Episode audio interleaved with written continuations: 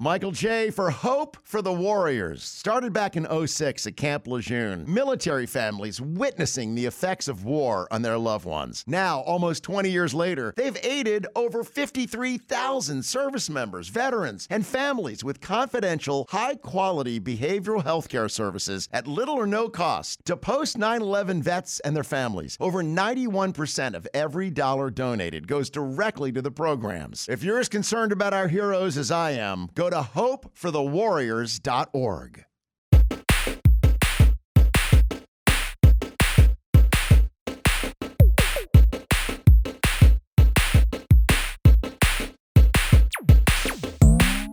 Ok, allora starto. Vai, starta. Metto la musica? Oppure partiamo? No, dai, parta. Ma starta. puoi anche mettere la musica, ma 30 secondi, poi partiamo. Cioè, veramente. Ma perché lui la vuol sentire? Io? Sì. Ah, ok. No, in realtà, raga, già siamo in diretta, quindi... Buono. vai. Ma è vero, ma così debotto senza senso? Così del botto senza senso. Eh, Fa gli scherzi. Va bene, va bene. Eh, c'è Mirko che tu ti, ti vendichi così di tutte le cattiverie che Sì, ti sì. diciamo durante gli episodi. Sì. Benvenuti, benvenuti a tutti amici. Questo è il 26esimo episodio eh, di Floppy Disk. Bentornati. Episodio tra l'altro di, di giovedì, cosa abbastanza inusuale perché per colpa mia, eh, insomma, col fatto che ieri sera avevo un, concerto, ho dovuto stravolgere tutto il palinsesto eh, della, della redazione. Vabbè, eh, insomma, è andata così. Fai sempre i cazzi tuoi. Eh, insomma. Eh, bella la vita, eh. Eh, infatti. Esatto, inizio ad impormi come faccio il bullo, faccio... Mm. Vabbè. Importante riconoscerlo. Poi. Allora, tutto a posto ragazzi? Tutto bene. Bene, bene, ragazzi che sono eh, Luigi Floris. Ciao ragazzi. Luigi Floris. Ha, ha detto Luigi Floris sono schizzati i- le view Eh, 42. Boom, Lui... Ma chi è Luigi Floris? E la Proviamo a dirlo lira di nuovo? si penna. Probabilmente di nuovo Luigi Floris. Eh no, sono No. rimasti uguali. Vabbè, dai, non una volta. vabbè. Puoi usarla una volta puntata. Questa Sì, cosa. sì, è. È in cooldown, mo. È la carta trappola. Sì, sì. E Matteo Scannavini. Buonasera da Carcarlo Pravettoni. eh, Marco Valle. Buonasera, buonasera a tutti. E Mirko Mazzatosta. Buonasera. E sono andati giù i viewer. Mi sarei aspettato un macchero. Dammi- Adesso Mirko ti tengo per ultimo eh, durante le presentazioni così a vedere se ti ricordi che devi salutare. Perché di solito fai il cenno e basta e... Salutare. Vero. Sputare. Ti, ti, ti, ti, ti, ti. Stiamo iniziando che- bene, dai. Il mood. che c'è ilarità e, de- devo dire che è ben riposta perché questa frizzantina. puntata secondo me, eh, secondo me si preannuncia interessante. Eh, Allora, partiamo con la domanda della settimana che è che cosa proporresti per rinnovare floppy disk? Una domanda un po' particolare ma c'è un perché. Eh, chi parte? Lewis. È sempre io il primo, poi sono in difficoltà. cioè. Perché volevo vedere se funzionava di nuovo. Vabbè, non Eh, funziona. No, no, no. sono diminuiti, guarda. sono diminuiti di nuovo.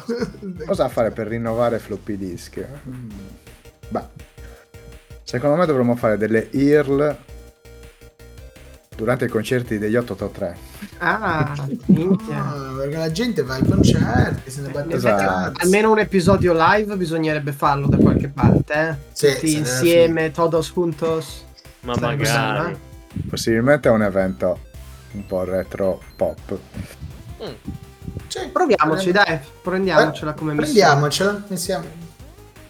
Quindi è anche un'idea che sta prendendo piede incredibile. Io l'ho buttata lì così. Potevi dire le donne nude, invece hai detto una cosa seria. Cioè, esatto. Esatto. Perché mi ha presa la sprovvista. L'idea di fare un episodio così, cioè in, in diretta live, noi tutti insieme in un unico posto, ce l'ave- cioè ventila già da ben prima di floppy disk dai tempi di Sourcecast e non ce l'abbiamo mai fatta. Vabbè. Ehm, Chissà se un no, giorno chissà se un tornerà. giorno. Speriamo, speriamo. Speriamo, torna, torna, vedrai, torna. E scanna. Lui io non ti vedo più, come mai? Eh, non lo so, io mi vedo. Allora, È sparito, Allora. è sparito. beh, la Vai. prima sono, du- sono due cose. Allora, la, la prima cosa, eh, mi piacerebbe fare gli accadde oggi lunghi il doppio rispetto a quello che sono già adesso. Bello. Perché penso che sia importante e potrebbe piacere molto ai nostri radioascoltatori. E la seconda cosa è una cosa, sì, una cosa a cui tengo molto e che veramente non ve ne ho mai parlato, che io penso che anche per rendere il tutto più coerente e avere un approccio migliore e più, cioè più unificato da parte nostra, mi piacerebbe che sia Matteo che Mirko si mettessero due parrucche da pelati perché io penso che sia importante eh, mantenere un certo livello di Ci aspetto eh, coerente per tutto il team. Quindi non vi chiedo di tagliarvi i capelli a zero perché capisco che sia una roba, non ve lo chiederei mai, però almeno una di quelle Io sì, parrucche tipo eh, Sì. quelle di lattice che ve la tenete qua sopra. Perché, o se no mettiamo noi delle parrucche molto uh, voluminose, potrebbe far ridere. Però bisogna sistemare sta cosa. Una puntata è una puntata, facciamo. Importante. metto così, esatto. metto, dai. Sì, Dai, le puntate pari siamo pelati, nelle puntate dispari siamo tutti capelloni. Ok. Io, Bello, io la butto lì. Di modo, quando eri lì che facevi l'introduzione, ti giuro, ero qua che Adesso dicevo, adesso arriva la minchiata." stronzata. Sì, perché hai detto ora voglio dire una cosa che ci tenevo davvero, ho detto ora fa una rivelazione. No, una No, no, minchiata. ma te mi conosci, mi conosci. Più sono serio, più è probabile che venga fuori la minchiata. Prego. E ci saluta Zaghetta, ciao banda di pazzi, ciao Zag, grazie per essere Ciao qui. Gabri. Che pazienza che c'è anche te. Eh, sì. Luis, Di nuovo. No, non parlo io, aspetta, perché non ho ancora... Ah, vabbè, nuovo. sperava che aumentassero gli spettatori così. Ah, sì. Ormai è Marco, esaurita. Le bimbe di Luis. Ah, cosa vorrei? Cosa vorrei? Adesso, adesso devo, mi sento in dovere di dire una minchiata perché volevo dire una cosa seria. no? Dio una cosa seria, dai, per favore. Mi piacerebbe fare le top. Mi piacerebbe fare le top, è una cosa che mi ha sempre sballato. Le top, tipo, non so, ogni volta decidiamo un tema, magari da una volta all'altra, e uno a caso, tratto da un bussolotto, prepara la top 10, la top 5, quello che è, e gli altri la commentano, magari insultandoli. Ma, ma- Sì. Di videogiochi, che ne so, il top eh, sparatutto, il top eh, film di perché no? mostri, cioè, capisci? Cose Bello. così. ci sta. Io, io vorrei vedere prima il bussolotto, però. Perché è No. importante vedere com'è il bussolotto prima di decidere se, Sì, sì, se ma- iniziare questa top. Però il resto l'idea mi piace. Eh. Anche perché abbiamo introdotto le top anche come contenuto editoriale su Esatto. Quindi ci sta. Assolutamente, ci sta. Ci sta. Bene, bene, ottimo. Luis, no vabbè, non fa più ridere. Eh, un po' Mi- sì, dai. Mirko, un sorriso l'ha strappato. Sì. Eh, aggiungere le letterine. Quindi Oh. torni alle donne nude. Ti- tipo praticamente. Ilari Blasi, quindi stai dicendo. Ullala, ullala, quella, quella, sì, quella roba là. Vieni a giocare. Ragazzi, è davvero un bel programma. No, scherzi a parte. Eh, che aggiungerei? Oh, porca miseria. Poi, Poi- la fan- devi devi qualcosa, eh? rinnovare, hai la rinnovare. fantasia di un fossile, te. Cioè, non... Aggiungerei, aggiungerei, aggiungerei. Ma in realtà lo sapete, è, è una cosa che cerco di fare più e più volte. Lo so, ragazzi, vi direi le grafiche, le abbiamo cambiate, però non lo so, vorrei renderlo più reattivo. È questo che vorrei fare. non ho capito. È sempre un... dalla, dalla parte della regia, da parte mia, vedo che è sempre un po' meccanica la cosa. Capito? Vedi? Nel senso, la cosa che ti ho sempre detto dall'inizio della prima puntata era cambio Ah, la sì. schermata, ma la cambio col tasto. Qualcosa è più immediato, lo voglio rendere più snello, più veloce. Ci Quindi sta. non è una questione di grafica, ma è una questione di hardware. transizioni. Sì, Mm. transizioni, tutte queste cose. via. tipo screensaver. Poi Dice Zaghetta. Immagino anche che poi questa sia una cosa che farà molto piacere ai nostri utenti podcast. Eh, Esatto. Cioè, beh, mi piace che pensi a tutti. Sì, sì, beh, beh, beh, chiaro. No, No, per no, gli no. utenti podcast vorrei mettere, eh, dato che solitamente durano un'ora e mezza, due Mm, al sì, massimo, sì. eh, ogni mezz'ora una bella pubblicità di 5 minuti. Oh, yeah. Belli- Sì. Così proprio ve la sorbite, ve la Tutta. sentite tutta. E non, No, e non voglio sentire niente. Se, se mi dite qualche, se mi date qualche feedback negativo, me incazzo. Poi vediamo utenti, utenti podcast. Ok. Però ok. sarebbe carino in verità avere tipo un intermezzo così a caso di noi che ci inventiamo una pubblicità a caso di un prodotto che non esiste e No. facciamo un, Certo. facciamo un plug tipo questo è portato da piste di macchinine polysteel eh, o roba del genere. Ragazzi, io faccio una rivelazione, faccio. Perché que- questa c'è una storia, c'è una piccola storia eh, risalente a forse manco un anno fa. E io chiesi a Matteo, tipo un anno fa, a Pizzirani, donna scavanna, un audio in cui mi veniva detto di essere stato... eh, no, licenziato di avere lo stipendio dimezzato. E tu te lo ricordi? Oddio. perché io volevo fare un video di floppy disk, avevo pure preso spezzoni, mi ero messo a montarlo bene, con tutto un montaggio anni 80 con relativa VHS, simboli, eccetera, eccetera, di Che floppy figata. disk. Ce l'ho Oh. ancora salvato, ogni tanto lo riapro e dico, che cazzo, come lo potrei rendere più bello? Quindi Però non il, so mai. il montaggio analogico praticamente. Esatto, esatto, il montaggio l'occhio della madre. Esatto. No, però effettivamente c'ho, c'ho pure come prima scena avevo preso Marco e gli avevo fatto il nome in, uh, in americano Mark o apostropho Valley.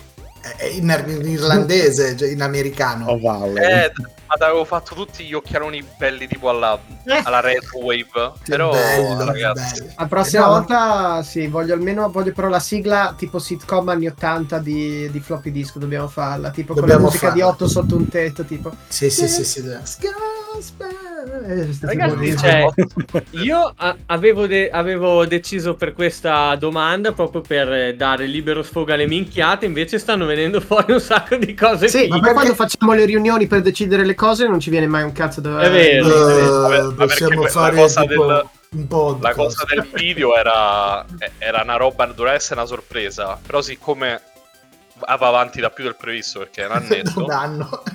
Diciamo che ho detto la rivelo, quindi... E Il tuo tu? capolavoro, il tuo capolavoro. Allora, Esatto. ci, ci- penso io a riabbassare il livello. Allora, io vorrei un ospite fisso in tutte le puntate. Mm. Vorrei una piccola pianta, ok? Un, picco- un piccolo alberello come ospite fisso che pianga in maniera rumorosa e sguaiata tutte le volte che leggiamo una rivista e che dica no, quello è mio zio, bastardo, no, quello è mio padre. Tipo avete ucciso Kenny, brutti bastardi. Sì. Meglio, meglio se con la sindrome di Tourette. Dinchi. questo, questo viaggio non me l'aspettavo. La cosa più divertente è la faccia di Scan in questo momento. Ma ha- hai mangiato pesante, Matte? Perché c'è ha, preso, senso... ha preso un turnover sta cosa, era partita da una, una piantina. Sindrome del. Tourette. Ha Sto rivalutando la battuta della volta scorsa su Pompei a questo punto. Sì, quella ormai è quasi inoffensiva, direi. Ok, Ah, ok, ragazzi. va bene. Cosa ti sei fatto in backstage con Max ieri sera? È vero, abbiamo fumato. Siete fumati le cannuni, eh? Bravi, bravi. Vabbè. Ah, Dio, Dio, Dio. Va bene. Va bene, allora ragazzi, eh, è una puntata tutta in salita, questi accidenti.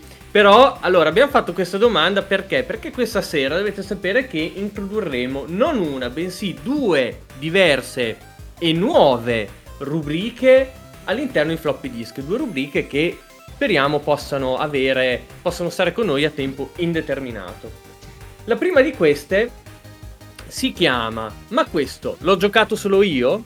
Perché dovete sapere che noi quando ehm, praticamente durante la preparazione delle varie puntate, durante la preparazione della scaletta, ehm, eh, andiamo a fare una votazione fra i giochi eh, di cui vogliamo festeggiare il compleanno eh, durante il mese, il mese che sta per arrivare. Chiaramente a vincere e anche giustamente a vincere sono i giochi solitamente più importanti. Però ognuno di noi ha comunque un passato da videogiocatore che non è fatto solo di capolavori o di titoli blasonati, ma anche di titoli mh, semi sconosciuti, se non addirittura a volte anche bruttini. Tuttavia a noi fa piacere eh, parlare anche di questi giochi e dare un po' di visibilità a questi giochi in modo che magari, chissà, a qualcuno, eh, qualcuno potrebbe volerli recuperare. E per, questo, per questa prima puntata di Ma questo l'ho giocato solo io, eh, ci eh, propone eh, Jurassic Park Operation Genesis, indovinato un po' chi? Il nostro Marco Valle, chiaramente. Grazie. Ecco, grazie, grazie, grazie, grazie. Dunque, intanto mm, eh, ci ho giocato solo io. eh, penso di sì. Penso che comunque non sono stato proprio però di noi senz'altro sì. Però è un gioco che non è né bruttino né sconosciuto. Però apro la parentesi, non è sconosciuto nell'ambiente dei fans di dinosauri, Jurassic Park e compagnia. Jurassic eh, Park Operation Genesis è un gioco del 2003, quindi fa eh, 30 anni adesso, no 20 anni adesso, cazzo di 30 anni, vabbè, fa 20 Basta. anni proprio quest'anno ehm, e quindi siamo anche in tema ricorrenza. È uscito in Giappone il 31 luglio, il 10 marzo in, in America e in Australia e il 28 marzo del 2003 in Europa, eh, prima su Windows, poi su PlayStation 2 e poi anche sulla prima Xbox. Che cos'è? È eh, un gioco gestionale, un gioco gestionale come i vari Zoo Tycoon, i vari... eh, poi quelli che sono stati... eh, Strano. Sì, eh? Strano, No, sì. non- Eh, comunque era il primo, eh, a tema Jurassic Park. Tu dovevi costruire e gestire il parco dei dinosauri e ad, ad oggi, eh, che cioè, ha la fra virgolette concorrenza di Jurassic World Evolution 2, tra l'altro oggi è uscito il DLC con i dinosauri piumati, quindi io sono qua a perdere tempo invece di essere là a curare... Ammazza, ma nel, nel- dopo vent'anni è uscito un DLC. No, no, il- di, di Jurassic so, lo so. Comunque, guarda che eh, c'è un progetto molto bello su... È bello, eh lo so. È, sì. è The Genesis, mamma mia. Sì, sì, sì, no. C'è un progetto molto bello eh, su, su YouTube eh, dove lo stanno rifacendo, lo ri- stanno ricostruendo, stanno ricostruendo con delle mod, delle co- mh, Ah, appunto, fan su PC. made. No, fanmade lo stanno ricostruendo usando il motore di Jurassic World Evolution 2. Mazza. è una proprio una pippa stilistica per noi infognati perché so, cioè, fondamentalmente diciamo la verità Jurassic World Evolution 2 o Prehistoric Planet cioè è, è Prehistoric è Prehistoric Kingdom scusate è, eh, è estremamente più dettagliato estremamente più bello estremamente più giocabile e tutto però è stato il primo. È stato il primo e essendo uscito anche come soprattutto su, su PC io l'ho giocato su PlayStation 2 e poi su PC ha il fatto che ci sono delle mod. È stato il primo che ha, inter- in- in, che ha introdotto appunto la mod per i dinosauri piumati. Quindi, vabbè, sono tutti dettagli per, per, per, per sciarnati. No, aspetta. Però è... Mo se- sembra una stronzata. Però dopo tutti i dinosauri sempre cazzosi così, averci quelli piumati è figo. È un cambiamento, è come averci skin diverse, capito? Sì, sì, sì, sì, certo, certo, certo. E la cosa bella che è, è praticamente tutto quello che poi hanno avuto questi sim, eh, cioè questi gestionali di parchi, di dinosauri. Dietro. È proprio stato il capostipite di queste cose. Beh, c'è stato Zoo Tycoon prima, però, e, e- e le espansioni di Zoo Tycoon con i dinosauri che ovviamente facevano verso Jurassic Park. Il primo brandizzato Jurassic Park e ha introdotto anche la cosa, c'erano le missioni facevi le missioni, gestivi il parco con i soldi e poi sbloccavi se riuscivi a fare, non mi ricordo se un tot di missioni o determinata valutazione del parco in un tot di missioni, insomma ora non ricordo perché stiamo andando indietro davvero, sbloccavi l'opzione sito B. L'opzione sito B dove tu potevi costruire l'isola anche a livello geografico e poi era praticamente un sandbox. È molto più figo. Era praticamente un sandbox, era, era la versione sandbox che poi è quella che ha fatto il- la fortuna, se di fortuna si può parlare, però sicuramente nell'ambito degli appassionati di sì, dei vari gestionali come appunto Story Planet piuttosto che Jurassic World Evolution 2 che le missioni non le gioca praticamente nessuno, tutti si buttano sul sandbox e fanno le peggio cose che e era bello chiaro, non avevi la libertà di scegliere stili di edifici, non si rifaceva ai film che non erano neanche ancora usciti, eh, quelli diciamo della serie Jurassic World, i dinosauri erano tanti ma pochi rispetto a quelli che c'erano, e, però erano, comunque erano ben fatti e ci sono delle cose ancora adesso su Evolution 2 dove eh, la gente chiede a Frontier ma perché non mettete la determinata attrazione, perché non mettete determinati edifici da utilizzare di, di, di Operation Genesis? E eh, sì, perché ad esempio c'è che hanno introdotto con il DLC, con l'update gratuito che era insieme al DLC che è uscito oggi, hanno eh, reintrodotto i, le, praticamente le cupole di, di, per visualizzare, per, per, le cupole di, da osservazione dei dinosauri dove tu okay. fuori dal recinto prendevi un tunnel, andavi in mezzo al recinto, eri una tua bella cupola mezza mimetizzata e potevi vedere e potevi vedere cosa succedeva in giro. Sì, sì, sì. Ah, sono, sono tutte finezze per la community degli appassionati park manager, diciamo. Io Marco però dovevi fare due domande. E dimmeli. Una è abbastanza seria e ce l'ho qua da, da tanto. Sì? Kaiju o dinosauri? Dinosauri. Ok. E la seconda, ma forse te l'ho già fatta, ma quando giochi a questi giochi, soprattutto questo che è più vecchiotto, nel senso come sono fatti i, i dinosauri, nel senso proprio i versi, come sono registrati, secondo te? Set summer in motion with the most adventurous Honda vehicles yet, like the Passport and Pilot Trail Sport, and the Ridgeline, built for better off-road performance and engineered for more adventure. Summer's here. For a limited time, well qualified buyers can get a 3.9% APR on a 2023 Honda Pilot, a 2.9% APR on a 2023 Passport, and a 0.9% APR on a 2023 Ridgeline. Buy online, reserve from select dealers, or visit your local Honda dealer today. See dealer for financing details.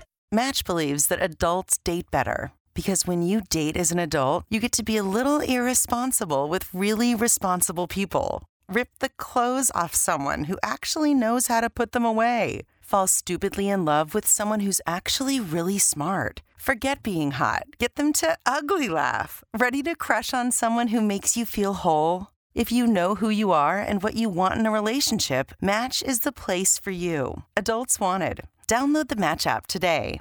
Ma, eh, Nel senso, sono di scarsa qualità, non no, nel no, senso no, che sono registrati no, visivamente. assolutamente non sono di scarsa qualità. Intanto, per dire, questi qui si rifacevano a, a quelli che sono, cioè, hanno usato quelli del film. Cioè, ho, cioè, i Raptor facevano l'abbaio dei Raptor, il Rex uh. agiva come il Rex, uh. esatto.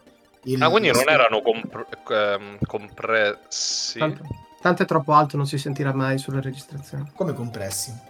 Nel senso, essendo del 2003, non è che c'era un po' di compressione audio che lo distorceva, quello chiedo. Eh, nel senso, non saranno stati proprio precisi, però non è che venivano roba gracchiante o... Eh, sì. esatto, è così io dico. E poi, no. insomma, stiamo parlando del 2003, non del 96. Eh. Sì, esatto. Cioè, non eh, siamo su da... PlayStation vero. 2, Xbox. Non è che l'hanno no, fatto su SNES. Cioè, no. Eh, appunto, ha ragione. È vero, non... Non ci ripensavo, è vero. Eh, su DVD, quindi come, come c'era sul sonoro sul, sul film, c'era anche nel, se è potevano re- registrare la risata di Tidus in Final Fantasy X, poteva starci anche i, i, versi dei dinosauri, siamo lì. Già. Tra l'altro questo gioco potrebbe anche piacermi, anche se non credo ci sì, giocherei io, mai adesso, come adesso, perché mi piacciono i gestionali. Il problema allora... è che a me fanno troppo ridere i dinosauri, perché cioè, se, se io devo giocare a un gioco in cui un cristiano del genere mi guarda ma come faccio a non ridere? Sai, ha la, stessa faccia, ha la stessa faccia del modello. Hai visto il modello di, ehm, di, di, Joel di The Last of Us Part 1 su PC? Ah, sì, a, a, a, a, livello a, dettagli bassi? Più o meno ha quella faccia lì. Sta girando bella, bella ottimazzi- non ottimizzazione. subito perché ah, volta è... la faccio io l'ottimizzazione. La Se vedevo vedere un T-Rex che mi si mette avanti e mi fa. Ah, come faccio a non ridere? Oh. Io, io riderei ogni Comunque, comunque cioè, tutti parliamo adesso è giusto che c'è Resident Evil 4 remake e tutti continuiamo a dire eh ma io vorrei che ci fosse Dino Crisis remake Dino Crisis remake. Il T-Rex di Dino Crisis cioè a confronto di quelli che di Operation Genesis ma non era ridicolo era peggio di ridicolo cioè proprio sì. Eh, Però dai, no crisi, cioè, ti ti sembrerà una cavolata quello che ti sto per dire adesso, ma il fatto che erano così brutti e fatti male, secondo me contribuiva. Detto proprio, no, era la- l'epoca Sì, di però- PlayStation 1 e Non, non divaghiamo troppo, rimaniamo sul no, è gioco. giusto, è giusto, right. No, no, è, è- Luis, ti dico, provalo. Cioè, se vuoi, que- questo è proprio retro gaming, eh. Se lo- Eh, vabbè, sì. Sì. Questo è proprio retro gaming. Se no, hai il Game Pass, ti scarichi dal Game Pass Jurassic World Evolution 2, che è la versione moderna, diciamo.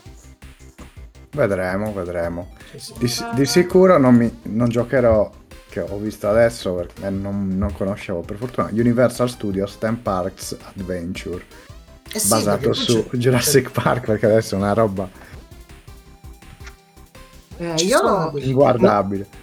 Non so come ho fatto a mancare questo gioco perché, cioè, erano Ma- gli anni in cui giocavo a queste cose bene o male. E Ma è vero, Jurassic ma- Park, Eh, infatti. non so come ho fatto. eh, Infatti, ma è un po' stupito che non lo conosci, cioè che non... cioè, non no, sì, lo, lo conosco, ma non, non l'ho mai, non l'ho mai posseduto. Ma Mm, tanta mm. gente, tanta gente, ma ti dirò, io l'ho comprato, mh, non, non l'ho trovato al classico GameStop, cioè dove si compravano nel negozio di, di- di giochi, l'ho comprato online, già all'epoca, quindi non, Ah. non ha avuto una grande tiratura. Sì, forse. eh, È un peccato perché tra l'altro, a parte gli scherzi, quando dicevamo giochi giocati da pochi, ok, ma Mm, questo non era mm. assolutamente un brutto gioco.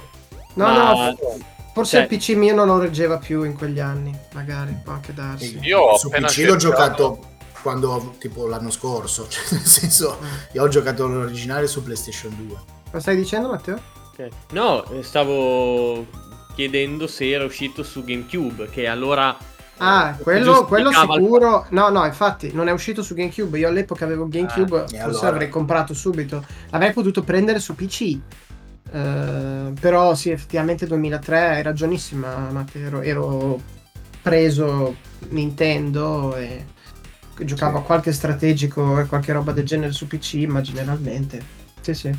Ma Marco, tu hai detto che l'hai giocato su PlayStation Eh. 2, ma c'è un gestionale su... con il pad, cioè... mm, Sì, Funzionava? è chiaro. Sì, sì, funziona. Ti dico, ci gio- gioco anche a Evolution 2 sul, col pad adesso. È anche abbastanza ottimizzato bene. Certo, no- cioè non è un gioco action e non è neanche un RTS. Sì, in certi momenti dovevi muoverti un attimino più velocemente per capire, però se non ricordo male c'è anche la funzione di pausa per poi fare le, le cose, tutte le... No, si ci gioca, si ci gioca, chiaro. Mouse e tastiera erano sicuramente molto meglio, ma come in tutti i gestionali è fuori discussione. no? Certo. Tipo giusto gli Evolution, eh, il il primo l'ho giocato su PC e, e il secondo l'ho giocato su, su Xbox, ma perché il mio PC lo regge, ma non avrei potuto mettere la risoluzione massima e tutto perché non so perché è spaventoso, cioè è pesantissimo. Forse perché hanno voluto già mettere di loro tutte le skin, tutte le cose del- de- de- dei film, perché mh, questo è gli Evolution 2, ci sono tutte le varie skin che puoi fare tu combinando i geni e ci sono le skin originali dei, che sono i dinosauri visti, quindi Raptor di Jurassic eh, Park 3, quello di Blue, ci sono tutta la Raptor Squad, ci sono poi gli atroci Raptor di, di Dominion, cioè, insomma, Mm. Stiamo poi- parlando di skin. Questo Evolution, eh. Lì purtroppo non potevi cambiare la- le, le skin eh, ai dinosauri. eh, insomma, le meccaniche erano molto, molto da sgrossare, però insomma, diciamo che il core del, del- del gioco era, era bello. Ecco Marco, volevo chiederti una cosa su Operation eh, Genesis.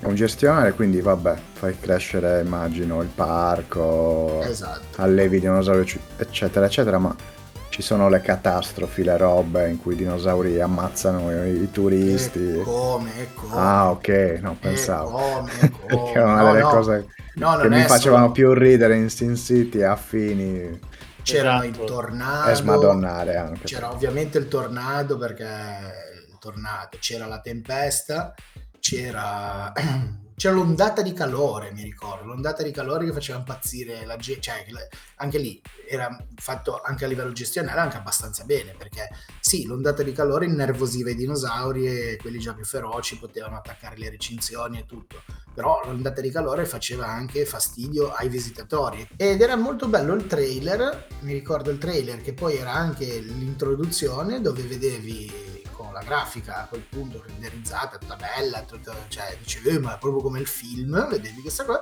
e vedevi un tirannosauro e poi vedevi una mano dall'alto che lo prendeva così ti- tipo gattino ed eri tu e tipo lo posizionavi all'interno del recinto e poi vedevi Ah, che ti ok. metteva delle Un po' cose Dungeon Keeper, insomma. eh, esatto Un po' White and Magic anche. sì sì esatto esatto esatto, esatto. White, white and Magic, no, non era White and Magic, ehm, Black and White. Black and white. Black and Esatto. white. Black and No, vabbè, Esatto. nel gioco non era così, eh, era però per dare l'impatto di dire sei tu che costruisci il parco, cioè no. Sì, sì, sì. Deve essere stato il periodo in cui comprare i giochi che provengono dai film erano considerati flop, come i Pirati dei Caraibi per intendersi. Quindi Eh beh, c'è sempre stato il rischio. Però deve essere recuperabile, no? Sì, è recuperabile il gioco, giusto? Anche su Abandonware ho visto. Ecco. Addirittura Eh, su eh. Abandonware? Mi sembrava di aver visto. Poi magari dico una No, puntata. no, ma può essere benissimo perché non... A, a No, no, 20 può essere, anni. guarda. Su Steam non c'è sicuramente. No, no, su Steam non c'è, non No. c'è. No, è ormai. Salutiamo Dave Machine intanto in chat. Ciao, benvenuto. Ho Benvenuto. scritto Jurassic Park Operation Genesis A Abandonware, me l'ha fatto subito. Sì, sì, c'è, c'è Abandonware. Sì. Ah, perfetto. Giocatevelo, raghi, giocatevelo. Che devo dirvi? Giocatevelo. Questo Perfetto. praticamente, se ci pensi, è, è- è praticamente il film ufficiale di. Sì, il film, il gioco ufficiale di Jurassic Park 3, più o meno. Praticamente sì, sì, perché c'è, infatti eh, c'era tanto fo- focalizzato sullo spinosauro che Eh. era, eh, eh, eh, sì. Ma anche dal font, dal logo, dal logo più che altro, i colori del logo mi sembra siano della copertina Sì. siano gli stessi del 3. Sì, che se non sbaglio è proprio 2003, se non sbaglio, o 2002. Eh, sì, anch'io se dovessi scommettere direi, direi che 2003, quindi può essere che abbiano fatto per farlo uscire assieme al film. Sì. Eh, una cosa che mi ricordo che è una- un, detta- un piccolo dettaglio che poi negli altri gestionali a tema dinosauri non hanno, non hanno messo per probabilmente per andare incontro a proteste, sensibilità varie. eh, c'era una caduta all'elicottero, potevi sparare vari tranquillanti e tutte le cose m- e potevi in casi estremi abbattere il dinosauro con una fucilata. No! Sì, sì, sì. O una per Ecco, fucilata. questo mi avrebbe fatto ridere un po'. Eh no, perché tra l'altro eh, eh, anche lì la Oh, mi meccanica, sta sparando, tirannosauro. la meccanica Devi mortacci! intanto potevi intanto per guidare l'elicottero eh, entravi in una specie di giochino arcade, cioè quindi cioè, Ah, faceva sì. da- eh, Eh, prendevi il controllo action anche dell'elicottero dalla jeep. ok. Match believes that adults date better because when you date as an adult, you get to be a little irresponsible with really responsible people. Rip the clothes off someone who actually knows how to put them away. Fall stupidly in love with someone who's actually really smart. Forget being hot. Get them to ugly laugh. Ready to crush on someone who makes you feel whole? If you know who you are and what you want in a relationship, Match is the place for you. Adults wanted. Download the Match app today. Però c'era la cosa che se tu abbattevi un dinosauro di fronte a per dire per abbattere un dinosauro c'erano tutte queste meccaniche che voglio dire, un gioco del 2003 era anche bello complesso. Dovevi chiudere il parco, chiudere l'area del parco Ah. perché comunque era una cosa che non era bello far vedere ai visitatori. Se tu avessi sparato a un dinosauro anche incazzato che stava facendo dei disastri fuori dalla, da- dalla- dal recinto e tutto, la tua valutazione la gente era scontenta, dice ma fanno i dinosauri ci sparano, no? Mi ricorda qualcosa, mi ricorda. Che cosa? Una, una situazione che era successa. Niente, ma poi dopo lo dico in puntata. La cosa, la cosa di qualche anno fa, un fenomeno di internet. Arambe? Ara- eh sì, a fare Cioè? due marambe. Eh sì, comunque sì, era una spiegate cosa... anche a me? Arambe. Arambe. Non Come lo spiega anche a me Arambe? No, no, Aram- basta. Arambe. Arambe. Arambe, il gorilla Arambe.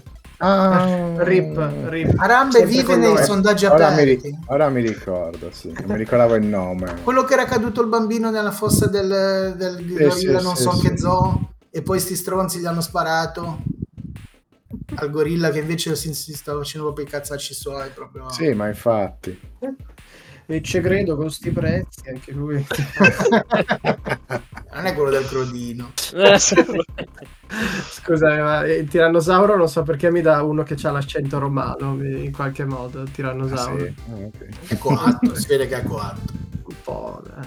È un Vabbè, po' comunque lo, lo- lo scopo ultimo Guarda- del guardate- gioco è ristabilire... Guardate Pizzirani che ha, che ha googlato Arambe e adesso si è Sì. intristito. Che ha visto Ah, la Sì, cosa, intristito. sì. Sì, sì, devo Ma- tornare a dire minchia. sparare al bambino A faceva... me fa ridere, fa ridere l'immagine, fa ridere di Arambe che sta. Ma dai, parla di- con rispetto dei morti, su. Ah, Arambe io lo stimo, grande Lo so. scimmione. Eh, grande scimmione. Questo No, podcast, eh, no, no, di- a parte apro una parentesi, questo podcast sta prendendo una piega insomma Brutta. inaspettata. Black quella- humor a manetta. No, Comunque, ma non è quella che prenderà andando avanti. E iniziare, e iniziare mezz'ora dopo che ci ha scombinato. È il fuso orario. il fuso che- l'ora legale, insomma. Vabbè. Esatto. No, eh, stavo dicendo, io sicuramente Jurassic Park, eh, poi alla fine lo scopo ultimo è ristabilire l'ordine naturale delle cose e far eh, appunto estinguere tutti i dinosauri, cioè io lo farei sicuramente. Perché? No, vabbè, è giusto, cioè, basta. Ma- no, e la cosa, la cosa più bella è in tutti i gestionali fare se vuoi fare Sì, il tuo parco però- bello, fai tutto il tuo parco bello. Io di solito funziono così: mi faccio i miei parchi dettagliati e tutto. Poi ad un certo punto, ovviamente, salvo, c'è il mio bel salvataggio con il mio parco che vado poi a degradare, tutte quelle cose lì. Poi faccio la modalità disastro, tipo, oh, Ecco, qualcuno ha lasciato ecco. una porta aperta, Esatto. non è più È la cosa più divertente, dai.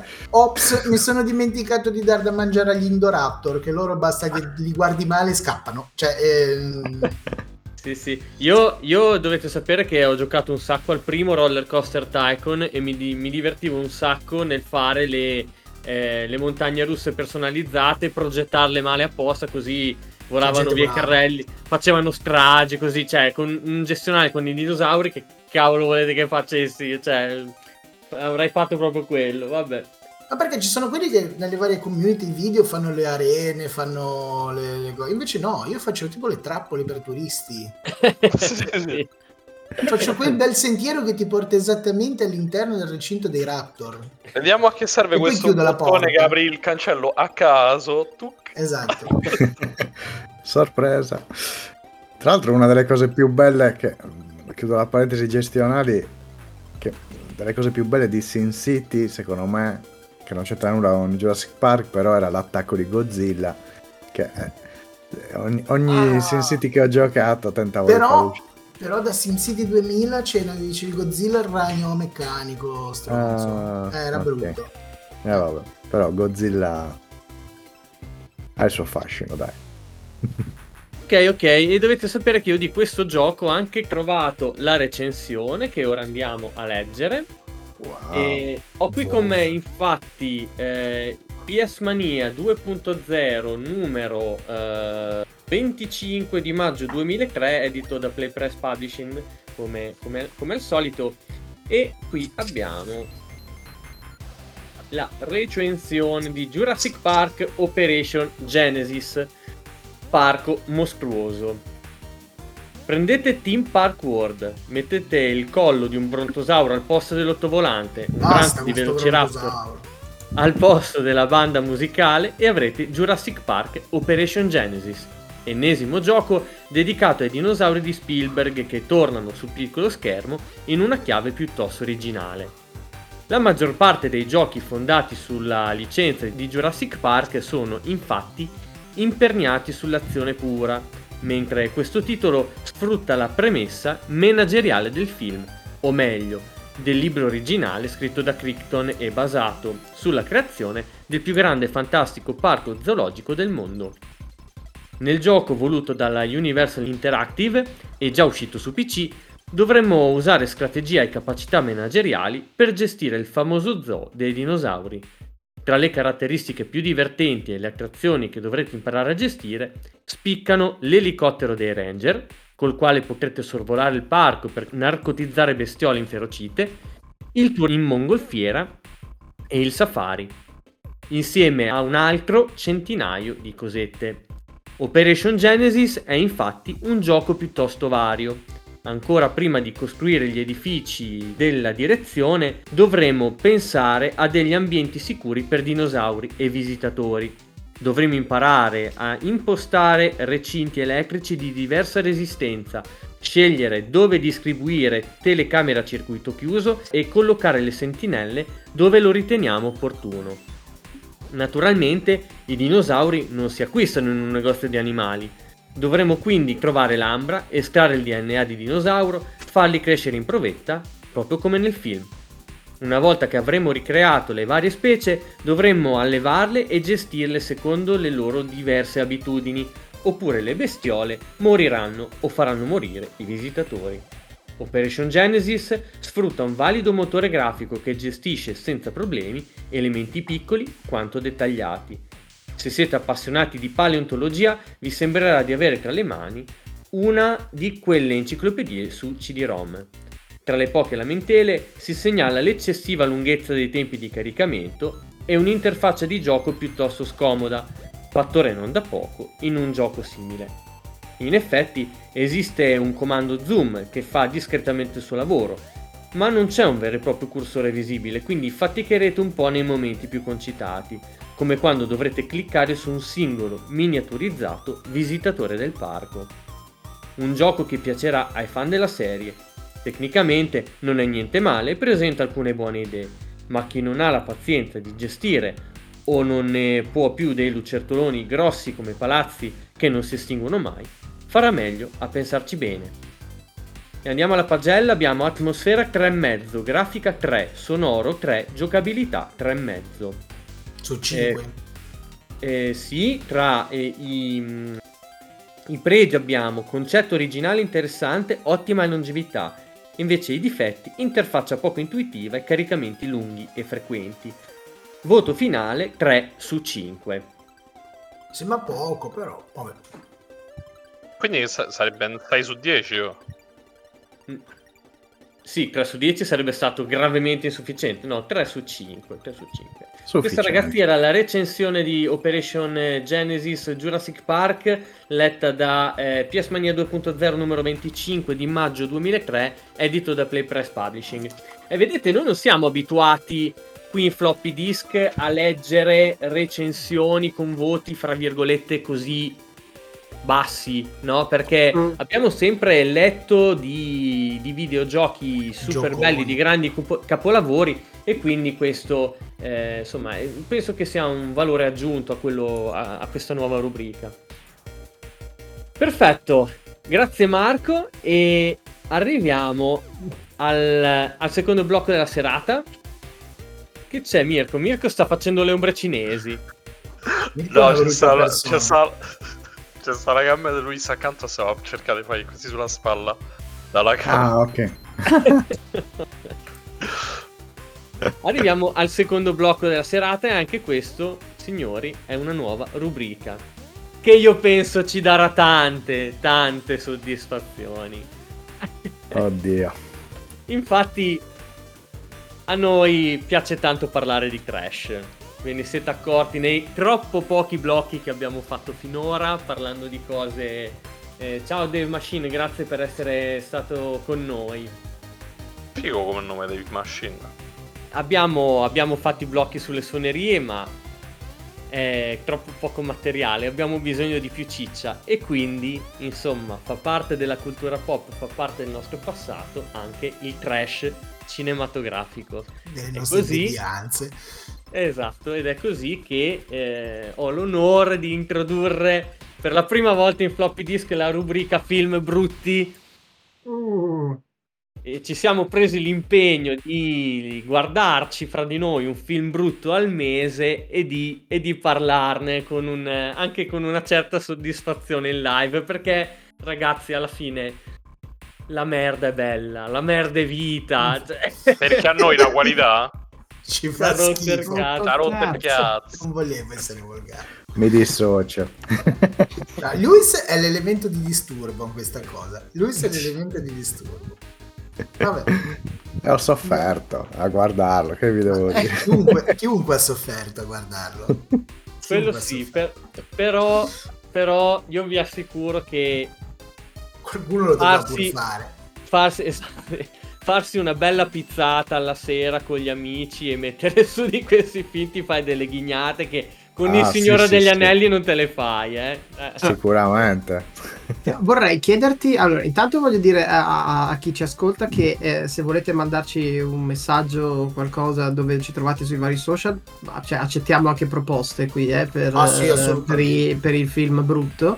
E la seconda cosa, Matte, ma questo dove l'hai pescato? Cioè, nel senso, come, come ti è venuta eh, Certo l'idea era di iniziare da? Italia 1 che l'ho visto. Tra l'altro cioè, che top. Cioè, Però, l'hanno cioè, fatto su Italia 1. eh, quel file che ci hai dato tu L'abbi- aveva il simbolo di L'abbiamo Italia 1. Guardato così. Si è chiamato un file senza neanche controllarlo, ma poteva essere qualsiasi cosa. essere Anche qualsiasi no, c'è il perché- Blu-ray. Io porno di me- piedi, invece no. Era... No, no, è perché dovete sapere che invece me lo sono guardato su YouTube, eh, quindi... Ok. Ah. Ah, Amico, per cadere dal trentesimo piano ci vogliono due secondi. Cosa farai? Ah, imparerò a volare in un secondo. Ciao.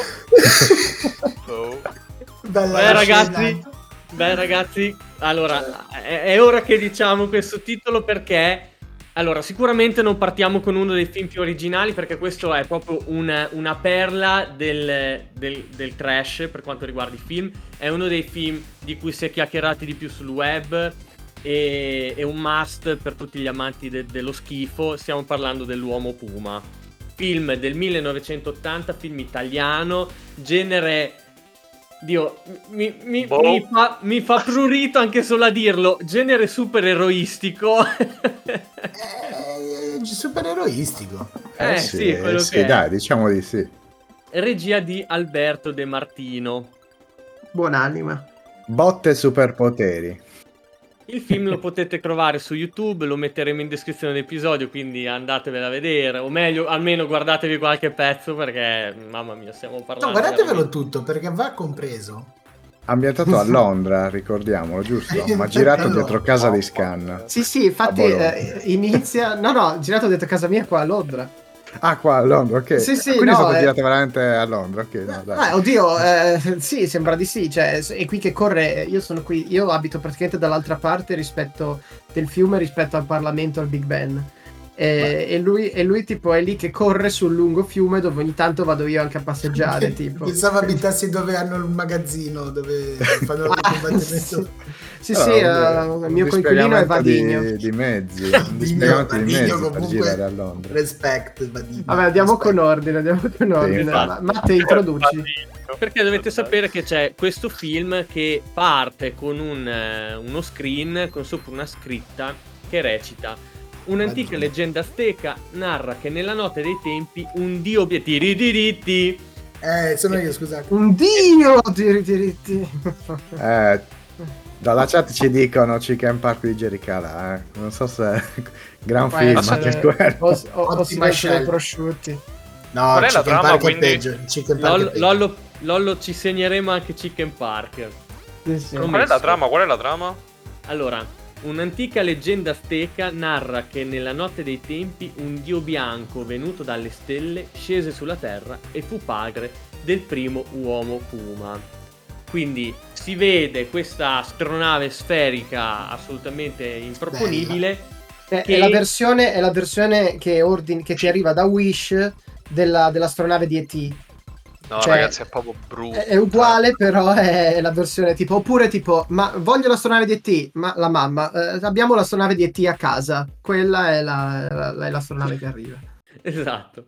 Beh, praticamente cosa succede? Che cioè, si vede questa astronave che a quanto pare dentro c'è questo dio bianco e che inizia a, a recitare questa, questa sorta di, di formula nel quale dice no perché tu sei l'uomo puma e tu porterai la mia stirpe sulla terra nei secoli e nei secoli uomo puma uomo puma che voglio dire cioè sta lì e fa il figo fa il dio poi dopo vo- cioè è venuto a fare turismo sessuale sulla terra vabbè Comunque, eh, oltre, oltre ad, ad essere venuti a essere ingravidati e ad aver ingravidato una, una povera donna, cosa hanno fatto anche? Cosa ha fatto questo dio bianco? Ha lasciato sulla terra anche una maschera d'oro.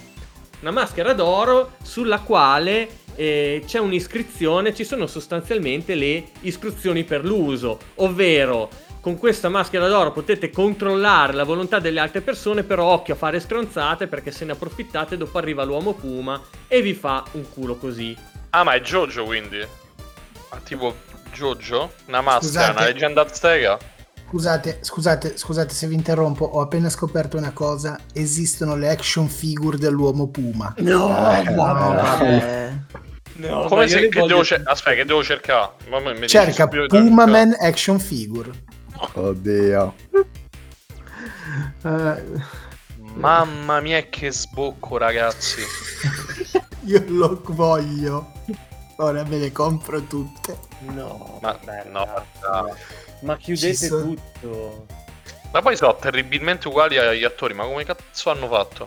No, sono molto più espressive degli attori. no, ragazzi, cioè, io, io Vigno lo devo comprare.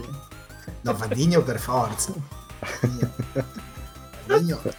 Su questa maschera è scritto che darà grande potere.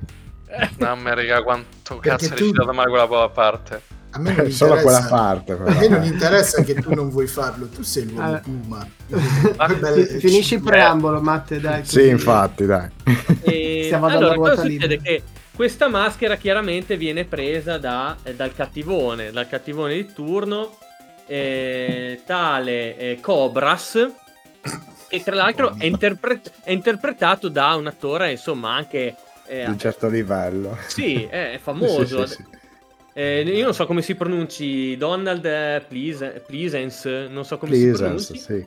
È famoso per la, se- per la serie Presence. Halloween e io me lo ricordo perché era uno dei cattivi anche di altrimenti ci arrabbiamo.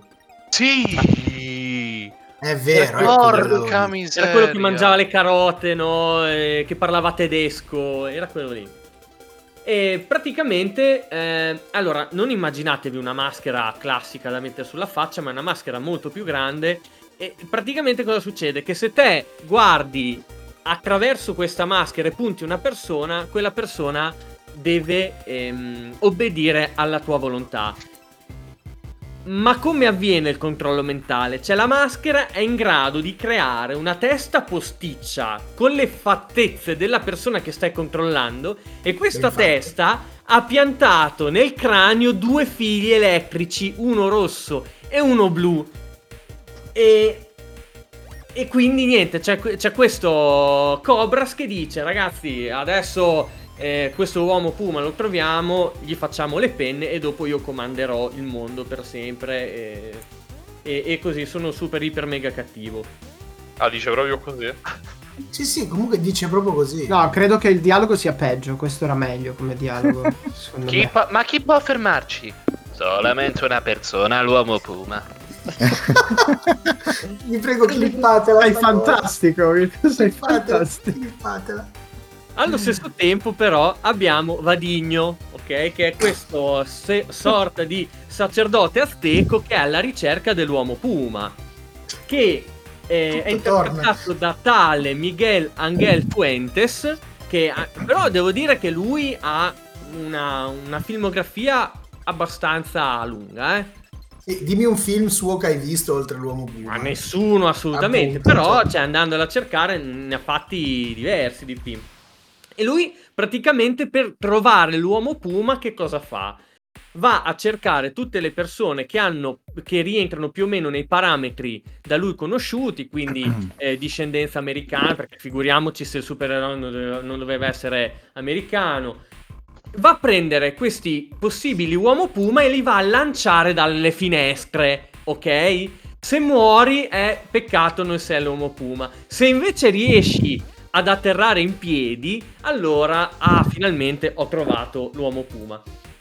E quando finalmente lo trova, appunto, si tratta di tale Tony Farmes, interpretato da un insignificante Walter George Alton, che io penso, cioè, tipo il mio comodino è molto più espressivo di lui, anche molto più carismatico. Infatti, E questo Alton ha, penso, la filmografia più breve del mondo. Ha fatto tre film, dei quali quello che ha la, la votazione più alta è, è tipo arrivato, non so, a 5 stelline su 10. E infatti, probabilmente dopo si è reso conto che non era la sua strada. E questo uomo Puma, qua- quando si mette una cintura che poi gli viene data da Vadigno, assume i suoi poteri. Questi poteri sono quelli di percepire pericoli, vedere al buio, la superforza, andare in letargo. E lui, lui è una mossa di cioè- genio. Quella è... Oh, dormire è dura, eh. dopo una certa età non è che ti addormenti più facilmente. Cioè, io lo gradirei come superpotere, onestamente. Melatonina gratuita. eh. Lui Eh, può andare in letargo. Il suo supereroe andare in letargo per 10 minuti e fingersi morto. E poi due superpoteri che sono propri no, del felino che tutti conosciamo: il teletrasporto Certo. e, Eh sì. e volare. Ok? Esatto. Sì.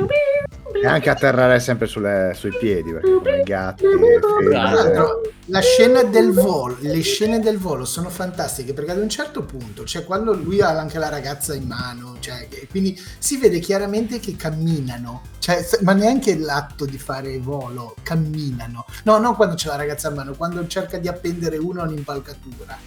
Ah, Sì, quello è bellissimo. vero, è vero. Cammin- Quello è uno dei momenti più belli. Ho Green detto, screen, effetti speciali, cosa Cioè, volete? dai. ma neanche green screen, c'è proprio un, un po' di prospettiva maffa. Green È schifo. sulle scene di volo che il, il- il film dà il meglio di sé. Mirko, riusciamo a mettere su Eh, Sì, il video di lui che la prima volta si mette la cintura e vola? Io Sì, anche solo per Eh. risentire quella musica incredibile, cioè Mamma mia, che incubo. incredibile. Ma è tipo ipnotizzante quella cosa se ascolti. Cioè, Alan Silvestri qua veramente mi spiccia a casa, eh. Cioè, Sì, ti prego. Ragazzi, a voi.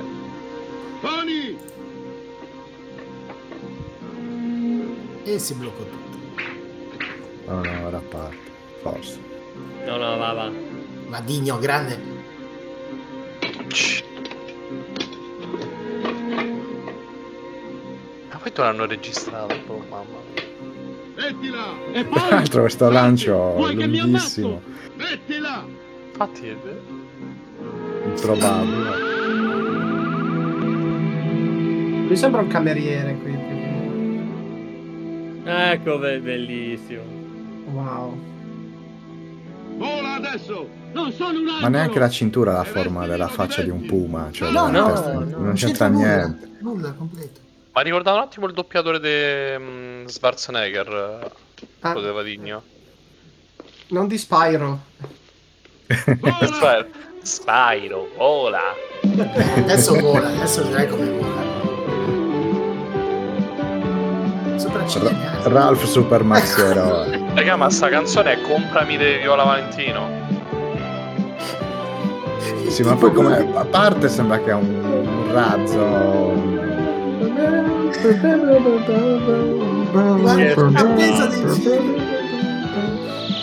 Vabbè, per chi ascolterà il podcast, sappiate che ci sono delle scene memorabili. Sì, no. È stato scene- bellissimo. È Le stato scene bellissimo. memorabili che dovrete Raga, vedervi. più che vola sembra che sta cascata dal- da altissimo e sta a fare. "Oh". Sì.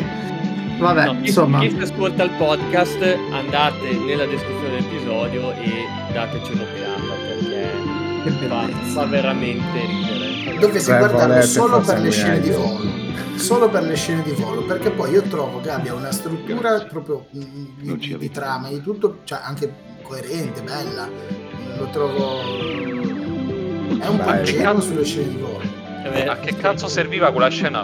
Non ci avete abbandonato.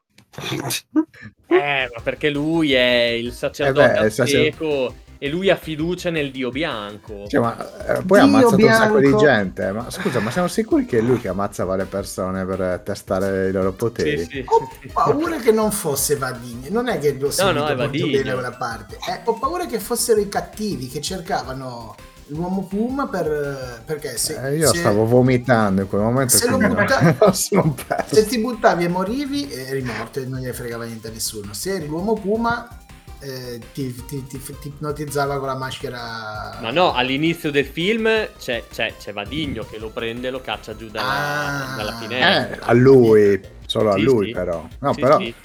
No, avevo, ma le anche... lacrime, avevo le lacrime agli occhi, non potevo. No, comunque un potere da Puma ce l'ha, che è quello di strappare la carrozzeria delle auto con le unghie. Cioè, quello Sì. è, è l'unico momento Puma de- del film.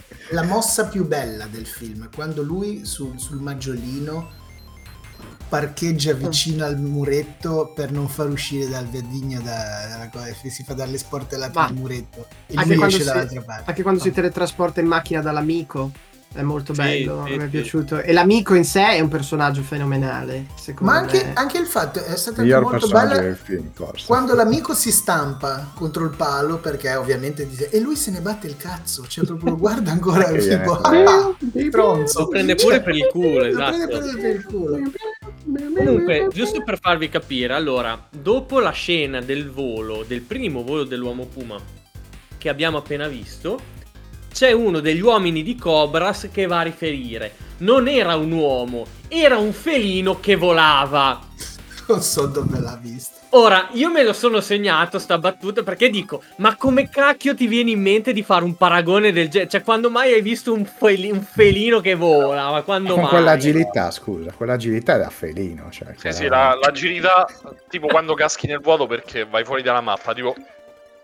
sì eh, Esatto. sembra un bug sembra un bug Esatto, quando caschi in, quelli- in que- in quegli infiniti dei bug dei giochi. Ma poi mi fa ridere perché c'è un momento in cui sta chiaramente in piedi e fa tipo... Sì, sì, esatto. Tra l'altro notevole anche ehm, quando parla con Vadigno e gli dice ma fra i miei superpoteri c'è anche quello dell'invincibilità? E Mhm. Vadigno gli dice no, quindi una pallottola può uccidermi?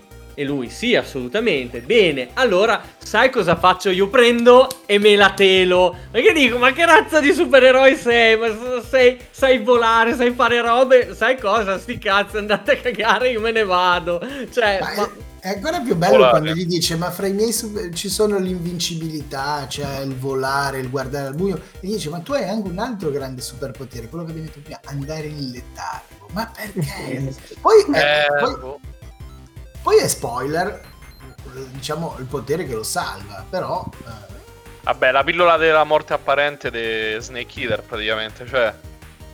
eh, però, però Snake Eater prende la pillola lui ha proprio il potere di andare in letargo Eh, 10 minuti però, eh. C'è un minuti e te- breve ma intenso.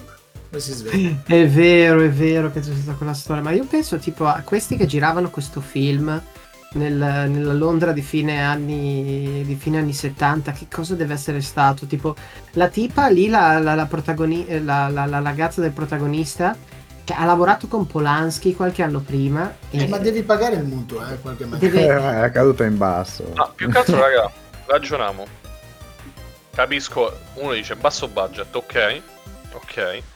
Ma qua non è questione di basso budget, perché la cintura con l'uomo Puma, cazzo prendevi qualsiasi cosa, così più o meno, una mascherina, un pupazzo, la testa di un pupazzo, la attaccavi su una cintura, facevi finta. No, ehm, un golem, la faccia di un golem su una cintura è una cintura del Una Sì, sì, sì, sì, sì, sì, sì. La cintura del proprio boh, che, che non, non c'ha neanche senso il basso budget come giustificazione. È, un- è una merda e basta. No, Sì, ma non ragazzi, c'è cioè, niente il che abbia è che senso. qua il puma che è preso come animale sim- non c'entra niente mai. Niente. Ma mai proprio. Cioè, potevano chiamarlo l'uomo formaggio che avrebbe avuto lo stesso senso. Io mi aspettavo almeno una No, maschera vabbè, ci sono, brutta, adesso no? dice- diamo a Cesare ciò che è di Cesare. Ci sono quei due momenti in cui atterra sui propri piedi dal, dopo essere stato scaraventato da Vadigno e lì come i gatti, come i felini. Vabbè, Sì, allora. Sì, ma Sì, almeno poi fai il quando costume unghie. nero. Fai il costume nero almeno, non lo so. Eh, cioè, pure. Ma poteva fare di- qualsiasi cosa. o di un qualche colore, cioè che ne so, così è proprio questo marronciuzzo qua. Vabbè, puma nero Sì. poi alla fine non c'è, però. eh, Cioè, non lo so, comunque è veramente. Non, È il non c'entra- marroncino cacca del Sì, puma. Sì, da ad- fare. adesso effettivamente sì, se pensarci. Però no, ragazzi. Cioè, Eh, raga, erano no. gli anni in cui cominciavano ad esistere i, sen- i Sentai, i Sentai, come si dicono. Quelli Sì, dove eh, Sentai. Ranger.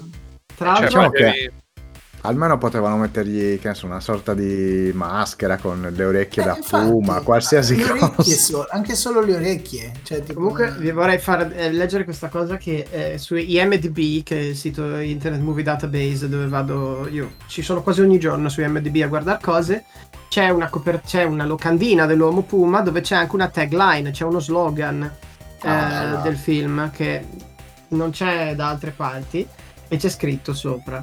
Da oggi su tutti gli schermi troverai un nuovo fantastico amico e tra parentesi, dillo anche a papà.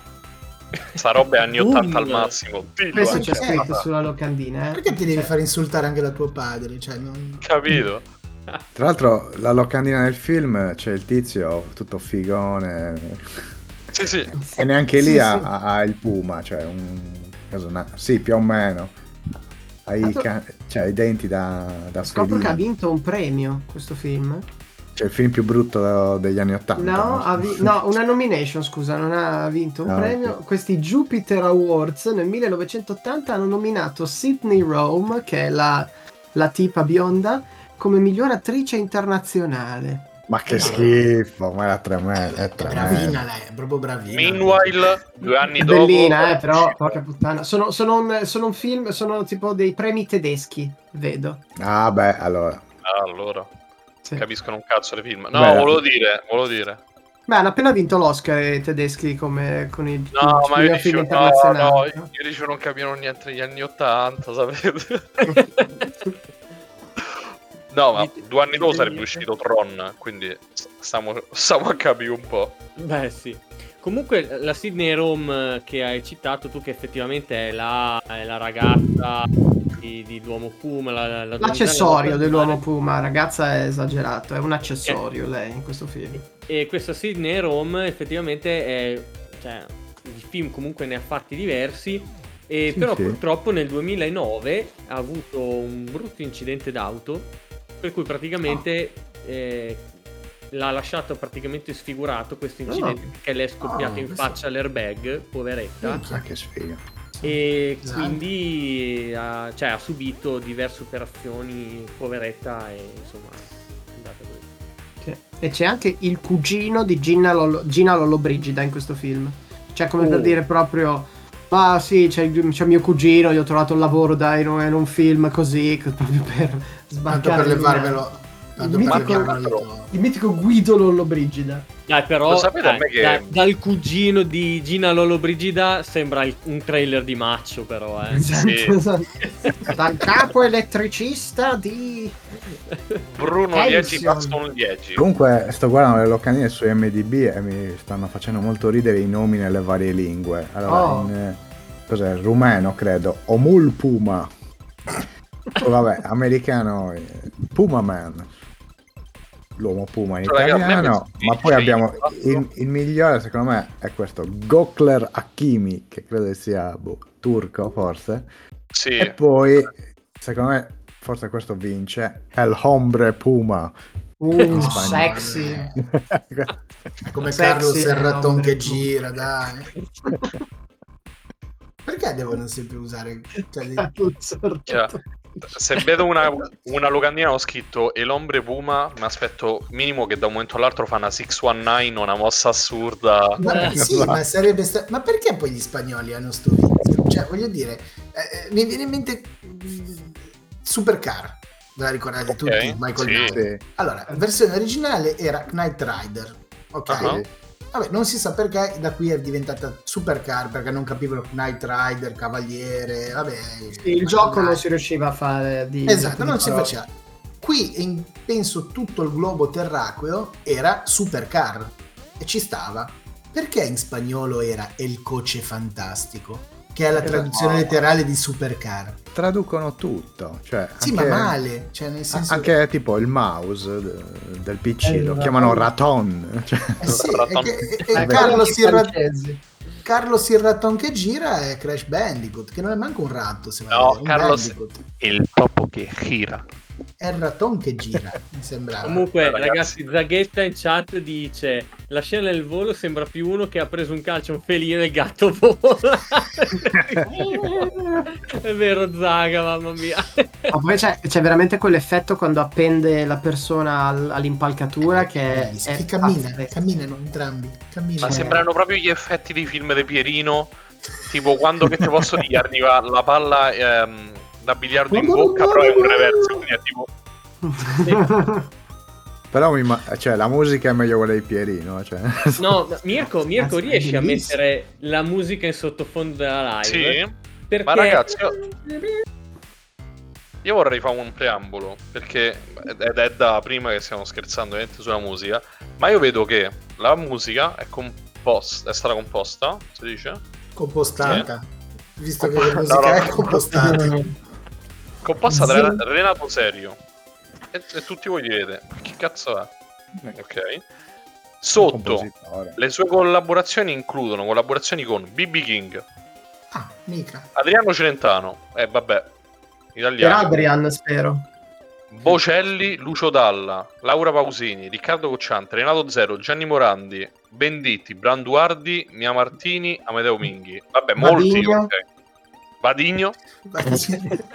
Però ragazzi, cioè, come, come cazzo ha fatto a fare una cosa del genere allora? Non me Allora- lo spiego. Vorrei Che provare a estorgervi una promessa che eh, la prossima volta che andremo a una fiera tutti insieme faremo un, eh, un cosplay di gruppo di, eh, di Dell'uomo di- Puma. Sì, Ok. vi Ma guarda, se poi ce, ce la faccio subito a farlo, tanto... Basta due Sarà- vestiti. Te c'hai già la maglia rossa, sei già tre quarti di Vadigno praticamente. Esatto. No, stavo per fare una... un'imitazione... Tra l'altro basta un qualsiasi cellulare e riusciamo a rifare tutte le scene, cioè senza problemi. C'ho un cazzato così tipo con Luca Marinelli, con le venne che so così Vadigno. Il così. dottor Cobras lì eh, siamo tipo tre, che- tre pelati che possiamo farlo anche a rotazione se vogliamo. Io mi metto anche volentieri la parrucca da, da bionda, faccio la bionda io. Il problema è che la il barba. dottor Cobra pare più dottor male di Austin Power, porca miseria. Ah, Comunque eh, ragazzi, Vadigno, Vadigno molto molto più pregevole di qualsiasi personaggio di Danny Trejo. Cioè scusatemi, Vadigno è il mio nuovo... Allora, vi chiedo questo, appunto che hai citato un attore contemporaneo. Se dovessero fare un remake di questo film adesso, Vadigno chi sarebbero, i, prot- chi sarebbero eh, i vari protagonisti, chi sarebbero gli attori? Voglio- vi voglio qua. Allora, Vadigno e Danny Vadi- Trejo. No, Vadigno The Rock, secondo me. Vadigno The Rock. Boom! Giusto, Vadigno The Rock. Vadigno The Rock. Eh, Lo sai, lo- sai Marco Vadigno chi mi ha ricordato in realtà? Un altro attore che tu conosci bene? Io. Eh sì, Billy del primo Predator. Eh C'hai sì, presente? Perché è messicano. che c'ha i erano- capelli, esatto, no? Sì, c'ha i capelli. incazzato, così. C'è il mascellone da messicano Eh. incazzato. Sì, è vero. Billy del... Però The Rock ce lo vedo, è un po'... Beh, no, The Rock- sta, The Rock può Però fare è un Vadigno. Invece dare- no? a dare Jane la fa Flavia, Flavia Vento. Jane Flavia Vento, sì. Io ho sempre avuto un debole per Flaviamento. Più che Flavia Vento ti direi Antonella Elia. No, allora, facciamo una cosa più strutturata. Il remake americano dell'uomo Puma, quindi mettiamo The Rock. Vadigno. Italiano. Margot Robbie. Margot Robbie come bionda. Argo- eh, vabbè, esagerato, eh, proprio, vabbè. Ah, puntiamo in alto. Eh sì, perché per prendere The Rock vai là e gli Esatto. dici Ehi, Dwayne Johnson, Vabbè, vieni a ma- fare il ma pronti ti dice, ma guarda, non... Il dottor Cobras eh, sembra un po' Paolo Endel dalla sua foto su IMDb, però anche, tipo- anche Anthony Hopkins ce lo vedrai. Ah, Eh, sì, eh, Eh, può no. stare. E il no? nostro supereroe chi può essere? Dai, lui Ryan Gosling secondo me potrebbe Eh, essere. Ryan Gosling, sì. Io direi Sì. pure quello che ha fatto, come si chiama il, l'eroe dei The Boys? Quello dei meme che fa tipo... Ah, Eh. è un po' vecchio però. Ma chi? Carl Urban? Quello, il, No, non- sì. no, io non l'ho mai visto, però quello biondo che sta tipo Ah, meme... sì, Alistair Ah. qualcosa. Ah, sì, sì, è quello un che fa il attore australiano, patriota, sì. ok. Patriota, un attore, un attore australiano. Non mi ricordo il nome, ma è diventato famoso con la serie TV. eh. E in cabina di regia eh, fratelli russo direi. Ci possono stare. Ci Cioè, sta, i successi O, di... Ryan- o- o Kugler, potrebbero fare anche Kugler, potrebbe fare tipo la versione tutta black, che sarebbe anche figa pure quella, eh, devo dire. Eh, devo sì, sì, dire. sì, sì, potrebbe starci. Vabbè, gran film, cioè io... Con Ca- Kaluuya come pro- No, scusami, Michael B. Jordan come protagonista. Minchia, sì. eh, Proprio un già. mischiume di roba stiamo a fare. Mettiamoci pure Demo Morzelli dentro e via. Mm. Demo Morzelli fa, fa quello che viene appeso remake- all'impalcatura. Secondo me. Secondo me fa il remake della colonna, fa. Il maestro. Bello. Comunque, un grande allora, film. non so Mirko se sei riuscito a mettere sotto la colonna sonora. Eh, la metto perché stavamo a parlare, quindi non sapevo se... Ecco, mettila un pochino sotto e cari ascoltatori, sappiate che questa colonna sonora vi, entrerà ne- vi crapanerà il cervello e rimarrà Sì, lì per giorni. Io me lo sono riguardato dieci giorni fa e me la canticchio ancora, non ne posso più. Ragazzi, Non voi che perché ci io la ascoltate mando il sul nostro gruppo WhatsApp. Cioè, ma Tutti voi, o almeno il 75% che ci ascolta, avrà provato almeno una volta nella vita a fare meditazione. Quindi quelle musichette... Fate meditazione e mettete questa. Sentite che bella. Ma se mi fai un file me la metto come suoneria nel telefono. E svegliate la mattina, pensate, state così? Dite, cazzo, ma c'ho un motivo buono per svegliarmi oggi. L'uomo Puma. Cioè, ma allora, il problema di questa colonna sonora non è che sia brutta in sé, che cioè, proprio non, non c'entra niente col film. Cioè. E poi c'è una traccia, tipo. Sì, a parte questo. che c'è sempre lo stesso leitmotiv. colonna Senti, sonora. senti. Se non sei mai stato un artista... na, na. Ma allora, io vorrei anche chiedere una cosa sul funzionamento della maschera. Perché è una cosa che non ho capito bene. Quindi, per far funzionare la maschera, tu non devi metterla, ma devi tenerla davanti a te e tramite essa guardare la persona. Quindi se ti vanno, Funziona- c'è una scena, se ti vanno alle spalle, non va. Scanna, funziona come Esatto. quei, quei binocoli che sono tipo sui belvedere, sai che ci metti Uomo la stamattina, esatto. Esatto. E, e poi tra l'altro fa anche questa specie di cupola protettiva tipo... Vero. Sì, che è, è una barriera anti-zanzare contro l'uomo Puma, praticamente. Cioè, l'uomo che va lì attaccato sembra una falena, no? Cioè, vabbè. Vabbè, ma per Ragazzi. sconfiggere l'uomo Puma bastava mettere tipo quelle palline attaccate al filo e farlo giocare. Ma bastava pure puntare un laser per terra, bastava puntare così. Bastava Eh, semplicemente sparargli, l'ha detto subito Vaddimio. Cioè, Un gomitolo, un gomitolo. E a me invece la colonna sonora, il tema della colonna sonora mi ricorda un casino su di noi di, di Pupo. Ah. Di. È vero, è vero. Su è di vero. noi, nemmeno una nuvola Ah, di sì. da. Anche un plagio, c'è anche un plagio dentro questo film. Posso fare un complimento a questo film, quasi serio? Non so Eh, se vuoi, però. in tutta questa serie di effetti terrificanti, soprattutto quelli che si considerano speciali, secondo me ci sono, c'è qualche effetto, eh, cioè, mh, speciale diciamo analogico, sia fatto con eh, oggetti veri, no? Che si distruggono e cose del genere, che secondo me non è così terribile. Specialmente tipo c'è quel momento in cui lui apre la macchina come una scatola di sardine Mm. Sì, e secondo me quel momento alla fine, cioè, lo, capisco, sarà un foglio, chiaramente, questo che Sì. hanno usato.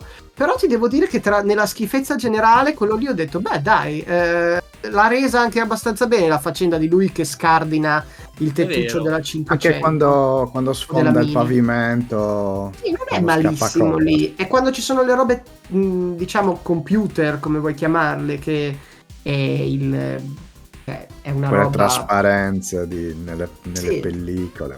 Sì, sì, sì, sì, sì. è che non è neanche questione de- degli anni che ha. Perché era brutto pure per gli anni che ha quel film. lì. Eh, capito, è Cioè, quello che intendevo Sì, prima. è proprio brutto e basta. non- Cioè, ragazzi, qualche anno prima Al- Alien è uscito, Alien, come lo volevo dire. Eh. Eh, un po' Cioè, Poi fino a Stonehenge, che sono tipo tre sassi. tipo- Ah, esatto, poi perché Stonehenge è fatto Non c'entra con- niente, poi con- cosa c'entra con, con gli azzecchi? non lo so, con...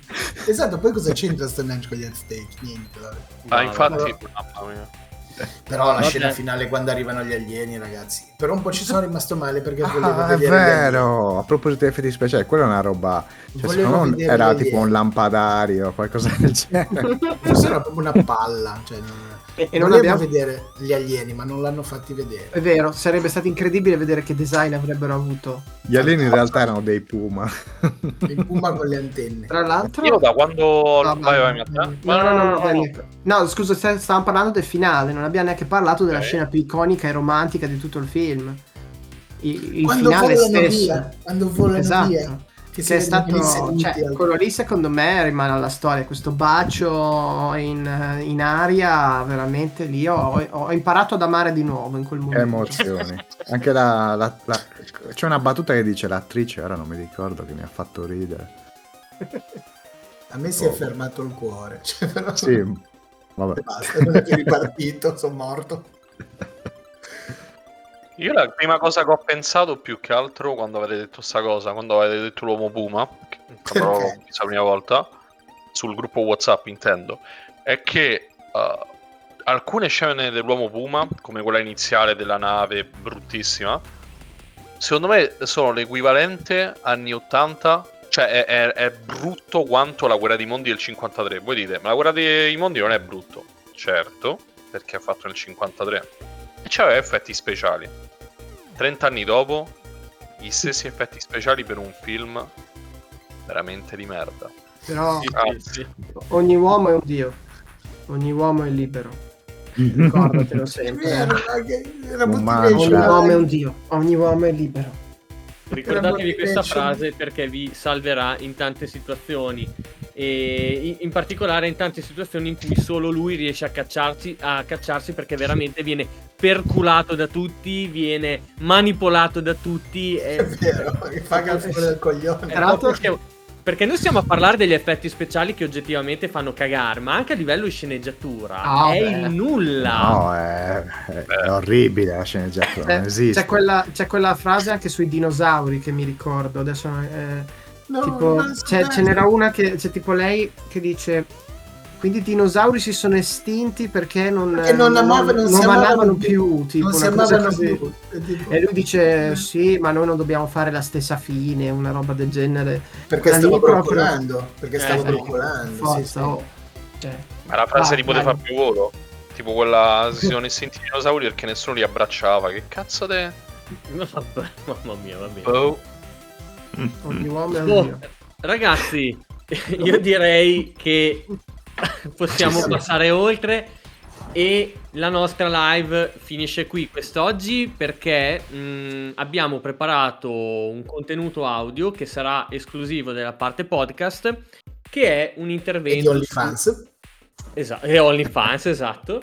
Eh, che è una mm, eh, praticamente una chiacchiera su Resident Evil 4 eh, Remake con il nostro Marco Fazzini che l'ho recensito. Purtroppo non siamo riusciti ad averlo eh, qui in diretta, quindi eh, appunto abbiamo registrato questa mezz'oretta, 40 minuti di, di chiacchiera e la, la attaccheremo proprio da adesso in poi durante l'episodio perché ehm, oggi è la prima data utile eh, nella quale pos- potevamo parlare senza degli NDA eh, sul gioco.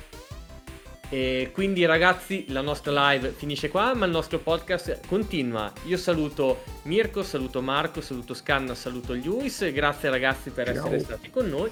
Questo episodio di Floppy Disk continua. Ci risentiamo la settimana prossima. Keep on Record Gaming. E ricordatevi Ciao. che ogni uomo è un dio. Esatto. Ogni uomo è libero. libero. Mirko, riusciamo a fare un ride? O è già chiuso? Eh, no, ci si prova. allora. Ci guida Vai. Vadigno. Vai. Game game? TV? Va A di- un nome più lungo non lo puoi scegliere. Aspetta che ti mando il link, che è il, Ah, no, lo so canale- fare, lo so fare. Via il ride. è il, è il- il canale di Biomassa, così lo andiamo a salutare. Ma 31 spect già? Eh, sì. Ok. perfetto.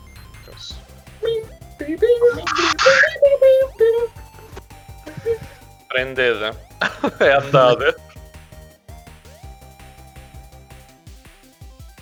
Ed eccoci ragazzi per questo reprise di questa puntata di Floppy Disk. Abbiamo infatti qui con noi il nostro collega, nonché, oso dire, una colonna portante di Game Source da veramente tanto tanto tempo, Marco Fazzini. Ciao, grazie, crei aspettativa da subito che ancora adesso mi metti in condizione di dover dire cose intelligenti, però facendo così. Ma guarda, io penso che se dirai cose poco intelligenti sarai in ottima compagnia qua, quindi non ti Perfetto, preoccupare. allora va I bene. nostri, I nostri ascoltatori sono abituati.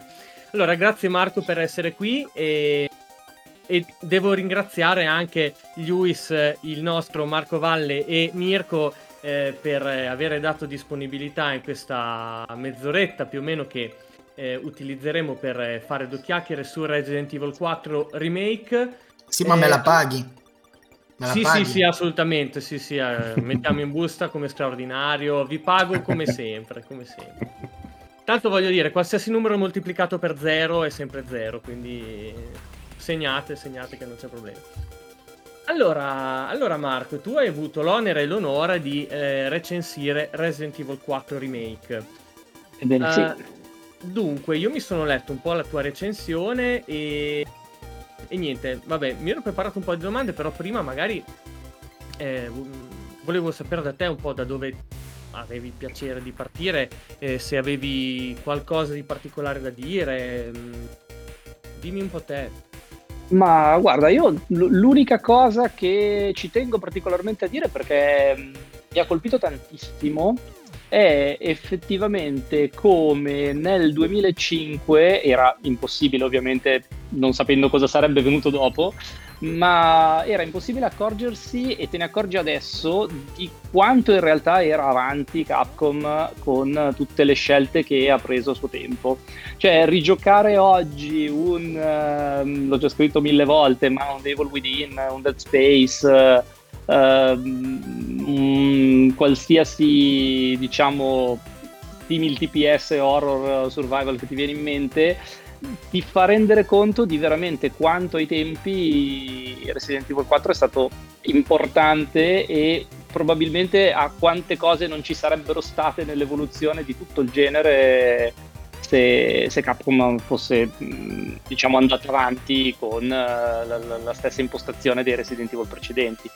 Certo. Tant'è che adesso per dirla tutta, anche Resident Evil 2 Remake, che è stato il primo remake eh, vero, diciamo, del, del nuovo corso, alla fine ha un'impostazione molto Resident Evil 4, seppur comunque non così lanciata sull'action, però volutamente lo stile è quello, no? Cioè dimostrazione proprio di come se avessimo fatto oggi Resident Evil eh, sarebbe stato così, probabilmente, no?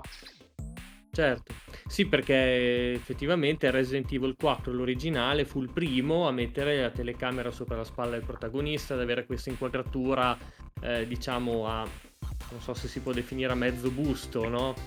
Voi ragazzi che avete giocato il gioco, Tu non l'hai mai giocato? io non ho giocato un pezzettino poi basta, non l'ho mai... Sui ceci, in ginocchio, tutta Shame la on you, puntata. shame no. on you. È una Perché? delle... Non ti è una- vergogni? È una delle cose, delle mie grosse mancanze, purtroppo. E, però... No, ma lui apposta, non l'ha gio- cioè lui è vent'anni che deve giocarci, ma non ha giocato perché sapeva che avrebbe dovuto venire qui e fare le domande come uno che non ha mai giocato. Sì, Capisci? sì, eh, perché se no avevate giocato tutti e non c'era il punto Eh, di vista del- dell'altro. Invece così, cioè, dovete solo rispettarlo. Eh, caspita. Non c'era il catalizzatore di tutti gli insulti Eh. dei nostri ascoltatori. Esatto, sono io, eh, ragazzi, mia colpa. È così. Ho un cilicio attaccato alla gamba comunque, non si vede perché Bravissimo. fuori l'inquadratura. E ragazzi, avete qualche domanda, qualcosa da chiedere? Io inizierei con la domanda più classica, chiaramente. Vai. Dato che non erano i migliori, quanto sono migliorati i comandi? Allora, sono migliorati. Eh, non mi ricordo se anche nel 2 e nel 3 hanno fatto questa cosa, forse sì, però sicuramente nel 4 hai la possibilità di scegliere se giocare con la vecchia mappatura dei comandi o con la nuova, che è quella in stile remake, sostanzialmente, eh, dove per capirci non sei costretto finalmente a tenere premuto un tasto per correre, cioè quelle cose lì che sono veramente sanno di, di- di vecchio in una maniera incredibile. Ehm, allora, non, non sono fastidiosi, ma non è così immediato. Allora, soprattutto eh, ci, ci sono le meccaniche per parare con il coltello, che può parare qualsiasi attacco, anche quelli dei boss, tranne alcuni attacchi mortali, però col coltello pari veramente di tutto e di più se riesci a, a fare il parry al momento giusto. Uh, c'è um, il, il, calcio di Leon o gli attacchi con il coltello che puoi fare dopo aver sbilanciato i nemici con uh, i colpi in determinate zone del corpo, eccetera però Leon lo percepisci bello pesante. Adesso non so se riesco a rendere l'idea.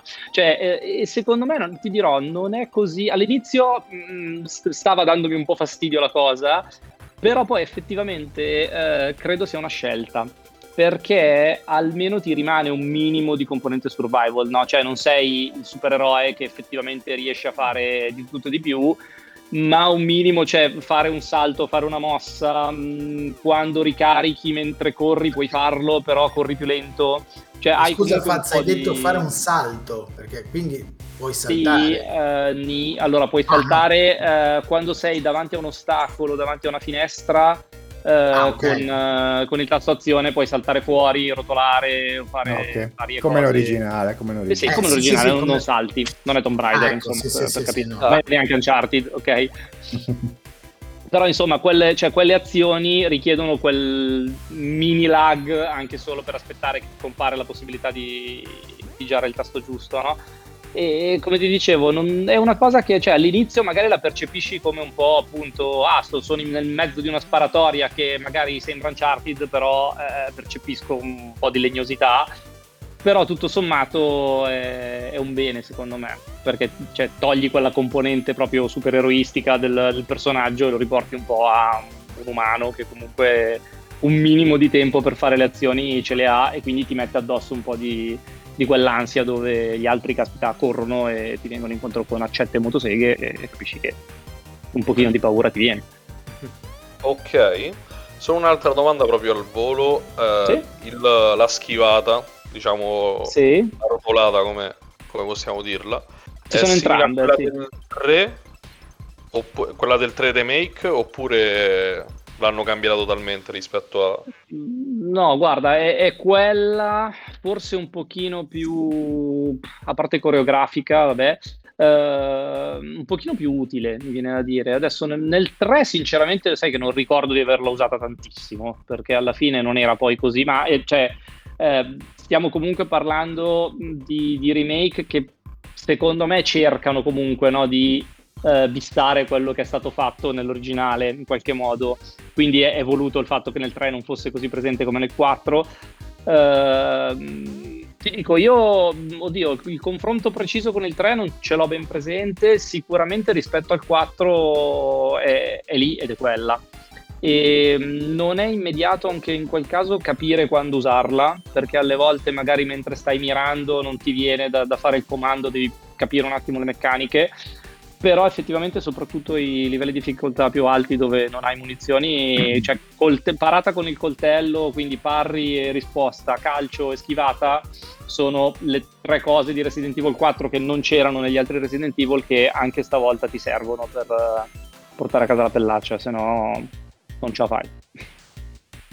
Ok, io volevo dire una cosa, immaginavo intanto, vabbè, a parte che ho provato la demo, quindi sono un po' più avanti. Vabbè, ok, certo, l'idea ve la siete fatta lì è... Me la, me la sono fatta, esatto. Bella eh, action. Io non l'ho provata. Sì, sì, no, vabbè, mm, mi sono reso conto che effettivamente il gameplay è rimasto è pressoché invariato, ma perché effettivamente come diceva Faz, eh, era già avanti per i suoi tempi, quindi ci sta assolutamente. Però avevo una curiosità, volevo capire, senza chiaramente spoiler, ok, se ci sono alcune leggere differenze a livello, non dico di narrazione, ma come si raggiunge un determinato punto, perché ricordo ad esempio Resident Evil 2 Remake qualche differenza c'era, leggera, ma che non dava fastidio, diciamo.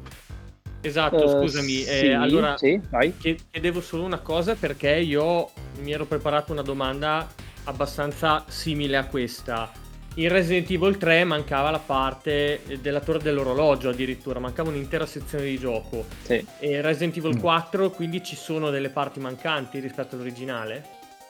Allora, spero di non venire smentito, secondo me c'è tutto e c'è tutto proprio perché con Resident Evil 3 Capcom ha capito che aveva fatto un mezzo passo falso. Poi mh, anche nella serie originale io l'ho sempre detto che l'unico grosso vero problema di Resident Evil 3 è stare dopo il 2 e prima del 4, che sono due pietre miliari che lo, lo, schiacciano, poverino, per quanto fosse fatto bene, per quanto il Nemesis fosse pensato per darti quel senso no, continuo di, uh, di stare sul chi vive, queste cose qui. Uh, sicuramente il 3 durava 5 ore almeno all'incirca, credo, se ti fai una run più o meno normale.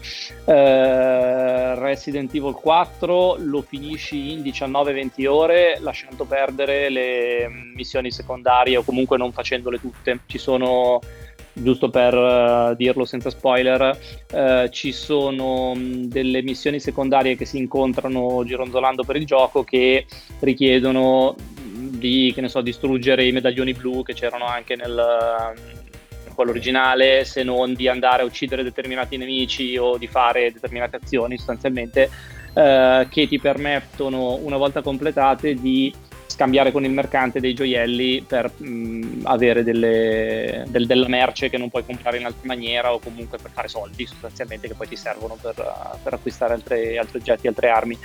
E quindi aggiungendoci quelle, secondo me a un bel 22 ore ci si arriva.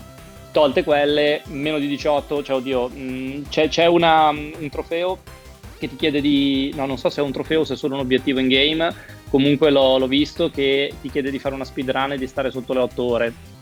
Però, cioè, capisci che insomma, se Resident Evil 3 giocato normalmente in 5 ore lo finisci, eh, vuol dire che la speedrun la fai in un'ora e mezza, sostanzialmente. Qui, insomma, se una speedrun la fai in 8, una persona normale che se lo gode e c'è da godersene, secondo me, perché sinceramente io mi sono ritrovato a, a, a non correre in tante sezioni un po' per la paura di cosa c'era dietro l'angolo, un po' per comunque esplorare bene l'area, eccetera, e cioè te lo fai con calma, e quindi una ventina di ore mettetela pure tranquillamente in conto. Quindi direi che c'è tutto, insomma. Io mi ricordo che più o meno su PS2 ci avevo messo quel tempo lì ed era il, forse ancora il Resident Evil più, più lungo di tutti. Adesso se la gioca un po' con Village, però direi che ci siamo. Ecco, io invece ti volevo chiedere una cosa. Eh, sì? Questo più tolto il gameplay, però invece più a livello di design, di, di cose. Le creature, i mostri, soprattutto, ecco, tanto c'è il mostro del lago, immagino. Sì. Sì. Dovevo e... dirlo? Sì, lo dico, sì, c'è. Vabbè, beh, dai, perché non c'è, beh, ovvio che c'è, se detto che c'è tutto quello che c'era, non può non esserci, ok? Sì, sì, sì, no, ma ci sono state delle importanti, diciamo, reskin dei mostri, de- delle creature, cioè, eh, o sono semplicemente un upgrade grafico di, anche di immagine di quello che erano. Lascia perdere i vari, i vari Gagnados lì, quelli sì, okay. Plagas, Ma anche loro, okay, guarda, ti dirò. Tipo zombie, però è tipo le varie creature, poi tipo mostri mostri. Hanno, eh, cioè si riconoscono come iconici que- eh, di quelli che erano oppure l'hanno proprio ri- ridisegnati completamente? O... Mm, no, secondo me si riconoscono. Cioè, c'è quel... sono ridisegnati, quindi non è chiaramente un un HD remaster per, per eh. capirci, quindi sono ridisegnati, però c'è quel feeling c'è, ma c'è in tutto eh, in generale, cioè c'è mh, mm, banalmente in Leon, che vabbè è lo stesso diciamo che abbiamo visto in uh, Resident Evil 2 Remake come faccia nuova di personaggio, però c'è un po' come è stato rivisto lui, se vuoi. Uh, c'è questa sorta di rivisitazione moderna con comunque un, una strizzata d'occhio al passato. Uh, forse quelli che hanno subito una, mm, diciamo, un redesign un pochino più grosso sono i boss. Uh, però anche lì cioè, il, i personaggi ci sono, sono quelli. Li- ah, scusa, forse non ho poi risposto completamente prima. A livello di narrativa ci sono delle differenze come c'erano in Resident Evil 2 Remake. Quindi uh, questa è una cosa che ovviamente non, non, si può dire, però i personaggi ci sono tutti. Uh, la vicenda è quella lì Uh, ci sono alcuni approfondimenti, alcune piccole cose, un po' come era banalmente sempre per non spoilerare dire una roba che succede nella prima ora in uh, Red 2 Remake uh, l- l- um, il negozio di armi all'inizio. Cioè la, la vicenda è quella però gli hanno dato un senso hanno cercato di dare più profondità al povero eh, negoziante che aveva la figlia zombizzata dietro nel, nel, okay. chiusa nel, nello sgabuzzino. Cioè c'è quel tentativo lì di rendere tutto un pochino più, più sensato. Un più banalmente nuovo, anche, anche, solo perché Leon è lì. Cioè ti dà que- quei 10 secondi di, di intro narrativo che però ti fa capire no, co- cosa è successo e come ha fatto da cadetto di polizia che poi non ha mai iniziato a lavorare perché fisicamente ha fatto mezza giornata di lavoro neanche e poi è scoppiata l'apocalisse zombie e la città l'hanno bombardata con le bombe nucleari quindi capisci che c'è un attimo di eh, problematica nel continuare a lavorare il secondo giorno non ha neanche timbrato il cartellino Ricordo un po' Ehm, Training Day, il film. sì, ecco, ci sono piccole cose. Bene, adesso lo ritrovo che è diventato guardia del corpo del presidente, no? cosa è successo? Ti dice tre cose, però ha- eh, c'è quella, quella volontà lì comunque di, di cercare di dare un pochino più di senso rispetto a una volta dove effettivamente era tutto più facile, no? Tu mettevi lì una cosa e dicevi, ah sì, va bene, ok, gioco, non mi interessa. Sì, Quindi diciamo che si, si incastra abbastanza bene diciamo, nel, proprio nel, filone narrativo di tutta la storia Ah, assolutamente, sì, sì, questo, questo assolutamente. E secondo me, un- cioè, chi non ha, ci ha mai giocato, ogni riferimento a persona o cosa casuale, eh, tranquillamente se si fa il 2 e il 4 remake uno in fila all'altro, cioè colma mm, una lacuna nel mondo di Resident Evil che gli basta e avanza. Finché non arriverà Code Veronica remake, per me Esatto. Ecco, questi sono i due giochi io. che... eh, ah, vedi, bravo. Poi ci Chissà risentiamo se allora adesso tra E un po'. mai arriverà, chissà. Ecco, un'altra Ma- domanda mi è venuta in mente. Questo filone remake, quindi, Sì. ah, non parliamo solo del 4, parliamo anche del 2 e del 3 e tutto. Si deve fermare adesso. No, Eh no, sì, vabbè, a parte quei Eh. due capitoli, il quinto ancora ancora, il sesto è la disgrazia dai. totale, vabbè, non... Ma secondo te, uno che si approccia adesso, Sì. un Matteo Pizzirani però più evoluto che non ha giocato nessun, nessun Resident Evil, Ma perché mi hai preso come esempio come il- lo scemo? Vabbè. Ok. Secondo te eh, ha un senso, ha ha un senso di fluidità migliore giocarsi, che ne so, il 2 remake, il 3 remake, il 4 remake, poi vabbè quelli che verranno, se il Code Veronica. Sì. Si è bloccato Marco. nel mentre. Sì, eh, Ah, I poteri era- forti hanno fermato la sua domanda. Esatto, è stato Matteo che si è Ecco, eh, sei stato acchiarato da Matteo perché l'hai trattato Ah, male. Hai laggato, no, eh, non ho sentito, ho cioè sei arrivato a, a a senso 2, 3, 4 e poi...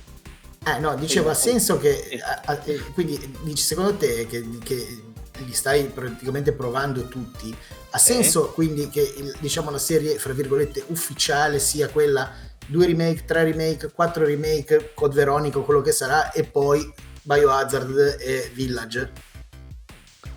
Cioè, secondo te come filone narrativo Sì. riusciranno a incastrarli? Cioè, proprio mo- anche meglio di quello che è stato con, con la serie, diciamo, originale? Ma questo, questo secondo me sì, cioè a livello di narrativo sì, guarda ti dico, mh, mi dispiace che in tutto questo non ci sia l'uno, poi chissà che mai non arriverà, però l'uno ha, ha già subito quell'HD remaster eh, Sì.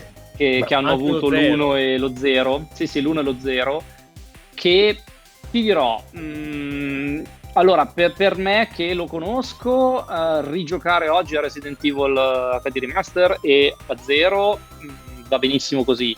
Eh, non so se magari un domani potrà valere la pena ritrattare in ottica di, di remake anche l'uno perlomeno perché a livello di narrativa eh, cioè, è un peccato perderti l'uno Sì. perché effettivamente 1, 2, 3, 3 un po' meno ma 1 e 2 sono proprio le fondamenta del perché caspita succede tutto sto casino no, nell'universo di Resident Evil Sì. Ehm, la cosa interessante è che in tutti gli altri capitoli ci sono collegamenti alla Umbrella, anche nel 7, eh, per, per sua- anche in Village, ci sono collegamenti all'Umbrella e a quello che è successo, però sono molto più blandi, cioè ma anche nel 4, eh, nel senso che nel 4 Sì. i collegamenti ci sono, ma alla fine eh, è, è- quasi un gioco a sé stante, cioè il, è una storia parallela, c'è Leon, sì, no, esatto, lo portano avanti, eh, non ci sono più gli zombie, cambia proprio la modalità, no? poi sono simil zombie, però non sono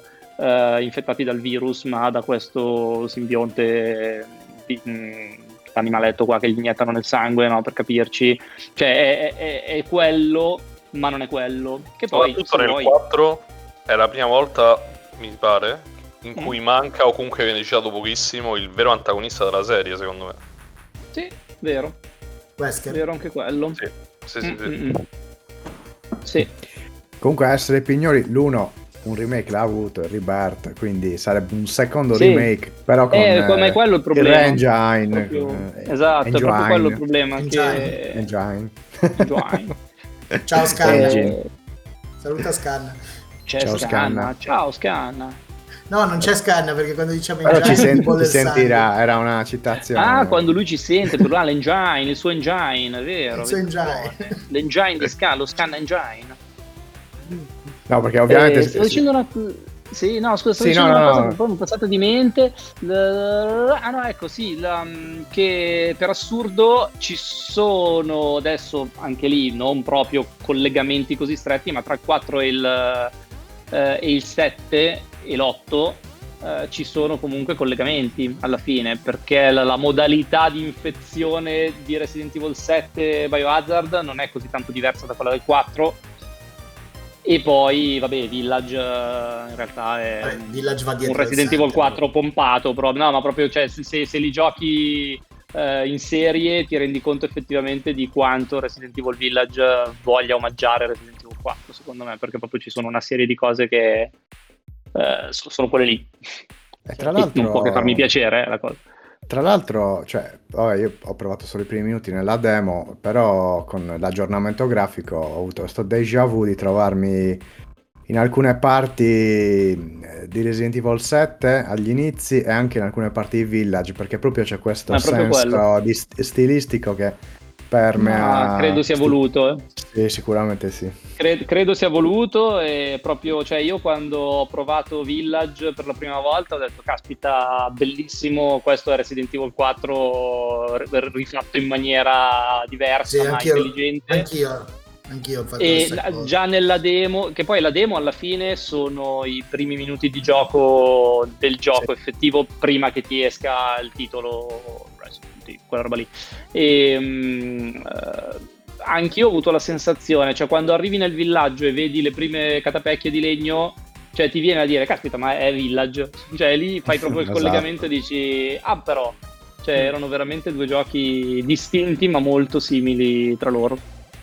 Tra l'altro c'è questa cosa mai, mai sviluppata da Capcom per cui eh, forse Resident Evil 7, non mi ricordo se era il 7 o addirittura se era Village, do- no forse il 7 credo, eh, dove l'idea iniziale poi scartata era di Leon come protagonista che andava in un villaggio, insomma una sorta di Resident Evil 4 rivisto, rifatto e mm, insomma con, con un'altra trama o qualcosa del genere.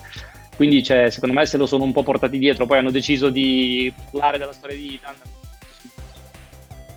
Hanno tenuto quel mood che non può che farci felici. Ok, io ti volevo chiedere, ehm, in Resident Evil 4 originale c'erano diversi quick time Mm-hmm. event, era poi anche il periodo in cui, eh, insomma, fine, mm, seconda metà del ciclo vitale di PlayStation 2, in cui God of quick War time a event- manetta. Come? Con God of War insegna Quick Time War. dovunque. tu- War. E poi dopo in anche- tutta la generazione PlayStation 3 ce ne sono stati un sacco, voglio dire, Sì. Quanti- Quantic Dream ci ha fatto su eh, una... ci hanno costruito Giusto. un'azienda sui quick time event, quindi... eh, ti volevo chiedere, in questo remake invece come siamo messi da questo Non punto ce di n'è neanche uno. Ah, ok. Eh, non, cioè, non ci volevo credere fino in fondo. Capcom eh, l'aveva detto, in realtà l'aveva più o meno fatto capire. Eh, allora, ti dirò, io ho percepito un- due, proprio si contano, eh, sporadiche, due situazioni dove effettivamente c'è la cutscene e mi sarebbe piaciuto dire, "Già, caspita, fammi premere un tasto perché c'è poi tutto fatto col motore grafico del gioco, no? Semplicemente, eh, cioè, sei già in terza persona, ti vedi la scena, è una cutscene magari di, di un minuto dove Leon fa un paio di mosse. Eh, lì non mi sarebbe dispiaciuto, non ti so dire sinceramente se nell'originale poi era anche in quel caso filmato e basta piuttosto che quick time. Eh, sicuramente però in questa occasione non ci sono quick time. Eh, allora, poi come ti dicevo, lo percepisci in un paio di situazioni, ma poi in realtà l'hanno comunque gestita bene, nel senso che alla fine hai comunque, mm, come dicevo prima, una valanga di mosse possibili già nel eh, moveset eh, standard, quindi da coltello, parate, schivate, tutte quelle cose lì. Ehm, la maggior parte dei boss eh, e anche alcuni diciamo mostri un pochino più forti nel momento in cui li sbilanci o comunque gli, gli, gli esaurisci la stamina diciamo ideale e si accasciano puoi andargli vicino e fargli una mossa in più col coltello semplicemente premi il tasto del coltello e fine. Eh, non fai il quick time event alla God of War dove ci sono lame fiammeggianti per un 15 minuti che roteano però non, cioè, non dà fastidio no? il fatto che non non ci siano, tranne che appunto in un paio di situazioni così. Secondo me sì, è proprio la scelta di abbandonare il QTE che un po' comincia a sapere un po' di vecchio. Eh, sì. eh, sono d'accordo, a me non mancheranno, mm. sinceramente, mm. ormai basta, hanno fatto un po' il loro tempo, dai. E ti volevo chiedere anche il gioco, l'hai giocato su PS4, PS5? Allora, la campagna tutta l'ho fatta su PS4, ho provato su PS5, poi un po' di, di pezzi vari qua e là. Uh, Come si comporta allora, non, su All Gen? Non cambia molto, o meglio, su PS5 lo vedi che sei su PS5, però come, come mi ero stupito per Village, soprattutto nel, negli interni, mi sono stupito anche su qua, cioè il, il re-engine è veramente um, cioè, fatto bene, si dimostra capace di fare queste cose. Allora, non ti so dire effettivamente se uh, il dover, anzi, te lo, te lo, so dire, nel senso che probabilmente sì, uh, avrebbe potuto essere molto meglio se fosse stato sviluppato solo su PS5, perché in questo caso hanno sicuramente dovuto guardare un pochino uh, di qua e di là, però alla fine tanto per citarne uno su tutti che dicevamo prima, cioè eh, God of War Ragnarok eh, l'hanno fatto su PS4, su PS5 e non è che fa schifo, no? Cioè le, le differenze sono quelle, eh, anche i caricamenti su PS4 sono veramente, cioè PS5 sono inesistenti, su PS4 avrai 20 secondi di caricamento a dir tanto, no? Se, se devi caricare il livello, il salvataggio. Quindi tutto, tutto sommato l'ho trovato ben fatto. Mm, l'unica cosa che ho notato che su PS5 non c'è e su PS4 sì, c'è qualche sezione molto molto ampia uh, dove quando incominciano ad arrivare tanti tanti nemici lagga un pochino. Mm, niente di eclatante, cioè ce la fai comunque a, mirare e colpire. Uh, però effettivamente ci sono un po' di, di campi lunghi, magari cioè, c'è un po' la, di verticalità no? in, quei, in, quegli stage dove hai le scale per arrampicarti dall'alto, cercare di fare un minimo di strategia per non morire male. E se sei dall'alto e hai 4-5 nemici che si muovono e cerchi di prendere la mira, in quei casi un filino di lag l'ho visto, però eh, ripeto, niente di, di, incredibile. Quindi dici che questo è solamente perché la PlayStation 4, non, cioè, sulle versioni next gen. Eh No, no, lì vai tranquillo, lì è proprio PS4 che è tirata per i capelli e il collo e tutta, cioè insomma, poverina. E, anzi, è già incredibile veramente quello che, che, che, vedo che riesce ancora a fare questa console, perché davvero stanno facendo dei, dei miracoli, cioè non ha più segreti, secondo me riescono a ottimizzare veramente tutto. Certo. E volevo chiederti un'ultima cosa eh, volevo, mi sono tenuto alla fine la domanda più stupida, se vuoi. Ah, beh. Eh, però Resident Evil 4 è considerato da tanti il più bello. Diciamo che se la gioca un po' con il 2, no? Per quanto riguarda l'apprezzamento dei fan. Mm-hmm. Questo remake è quindi il più bello fra tutti gli altri remake? Allora, beh, ma cioè, risposta facile per me allora, secondo me no, ma perché se, cioè io non considero Resident Evil 4 il più bello di Resident Evil, quindi va, va un po' okay, diciamo in, in fila. Sì, Nel senso, cioè allora lo considero sicuramente nel, nella top. Eh, è un gioco molto particolare, cioè devi, devi, per forza dividerli ormai, cioè un po' come, come parlare di, di, Final Fantasy o Yakuza, cioè quando prendi serie che ormai hanno 10 giochi nel, cioè diventa una, una, stagione televisiva, non, non riesci più a, a, dire qual è la puntata più bella no? alla fine. E, allora, secondo me il 2 resta ancora quasi imbattuto. Io, per quanto mi riguarda, nella mia personale classifica, l'1 e il 2 se la giocano, eh? perché io ho sempre detto, allora, dell'1 io che sono amante di, di, di Sam Raimi, eh, adoro tantissimo proprio l'idea de, della casa, no? cioè la magione sperduta nei boschi, piena di zombie, cioè quelle cose lì sono secondo me proprio la, la, l'archetipo dell'horror e, e, in quello Resident Evil era perfetto. Con tanto, se vi ricordate l, l, l'edizione, quella con uh, il filmato iniziale con gli attori in carne e ossa, no? cioè proprio quella è l'elicottero precipita, arriva la squadra di soccorso, non trova nessuno, ci sono i cani, quindi sei chiuso dentro, non puoi uscire perché fuori ci sono i cani, entri e dentro ci sono gli zombie, cioè quella è, è la perfezione del, per, creare una storia horror uh, di, di, che funziona per quanto mi riguarda me. Uh, poi ti dico, il 2 mh, in realtà la stazione di polizia che più o meno fa quel, quel ruolo lì no, di, di casa che contiene la maggior parte dell'avventura con le porte da scoprire, eccetera. Uh, sinceramente, una cosa che secondo me lascia il 2 ancora leggermente sopra tutti gli altri, che non è mai più stata fatta in nessun Resident Evil, e io prima o poi spero che davvero Capcom lo rifaccia, sono le campagne Leon A, Claire A, Leon B, Claire B, ah, che non ho mai più visto eh, da nessuna parte. Cioè, sì, tu dici, ok, mi fai un gioco da 20 ore, va bene, figo, bello, ok, ma sono arrivato in fondo. Cioè, la figata mai raggiunta da altri di Resident Evil 2 è quella. Cioè, tu ti fai tutto il allora. gioco con Leon e poi dici, ciao dai, ricomincio con Claire e caspita, ti trovi davanti un gioco che non è diverso, però tu vai lì per, pensando di trovare la chiave, no, la chiave non c'è, ah no, c'è un altro enigma, ah, c'è una porta che prima era chiusa, adesso ci entro e trovo un'altra cosa, ah caspita, arriva uh, Mr. X, ma non era lì prima, e, cioè, quelle cose che ti massacrano perché tu sei convinto di e invece ti fregano e, e quello è veramente il valore aggiunto che secondo me ha Resident Evil 2. Certo, sì, sì, sì, sì, sì, sì ci sta. Ragazzi, avete altre domande? Sì, io ho una domandina, dai. Ehm, diciamo che con Resident Evil 2 Remake dal 2019 praticamente con Resident Evil sta diventando quasi un appuntamento annuale fisso, stile Assassin's Creed. Ci stanno abituando bene. FIFA, eh, eccetera. Quindi abbiamo avuto il 2 remake, il 3 remake, poi abbiamo avuto Village e ora il 4.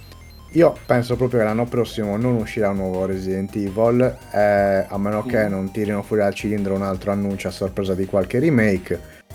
Ma eh, secondo te il sequel di Village mm. arriverà?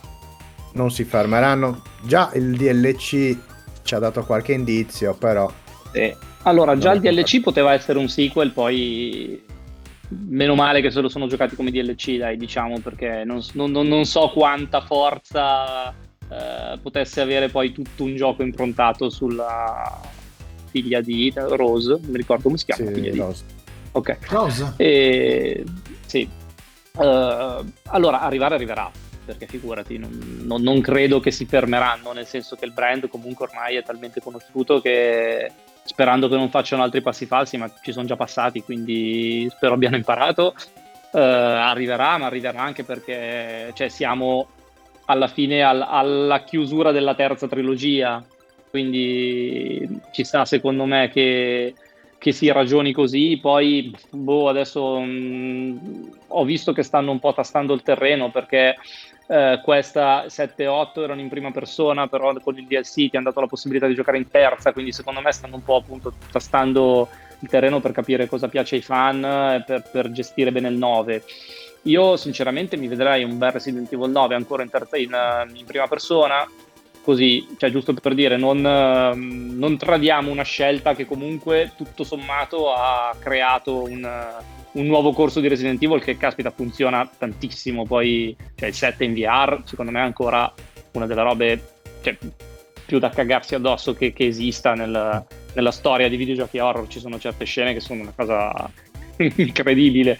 E quindi per me ci potrebbe stare, potrebbe essere se proprio vuoi, un, um, un po' come adesso è diventato l'8, no? cioè un Resident Evil 9 in terza persona, in prima persona con la possibilità di giocare in terza, eventualmente come, come scelta.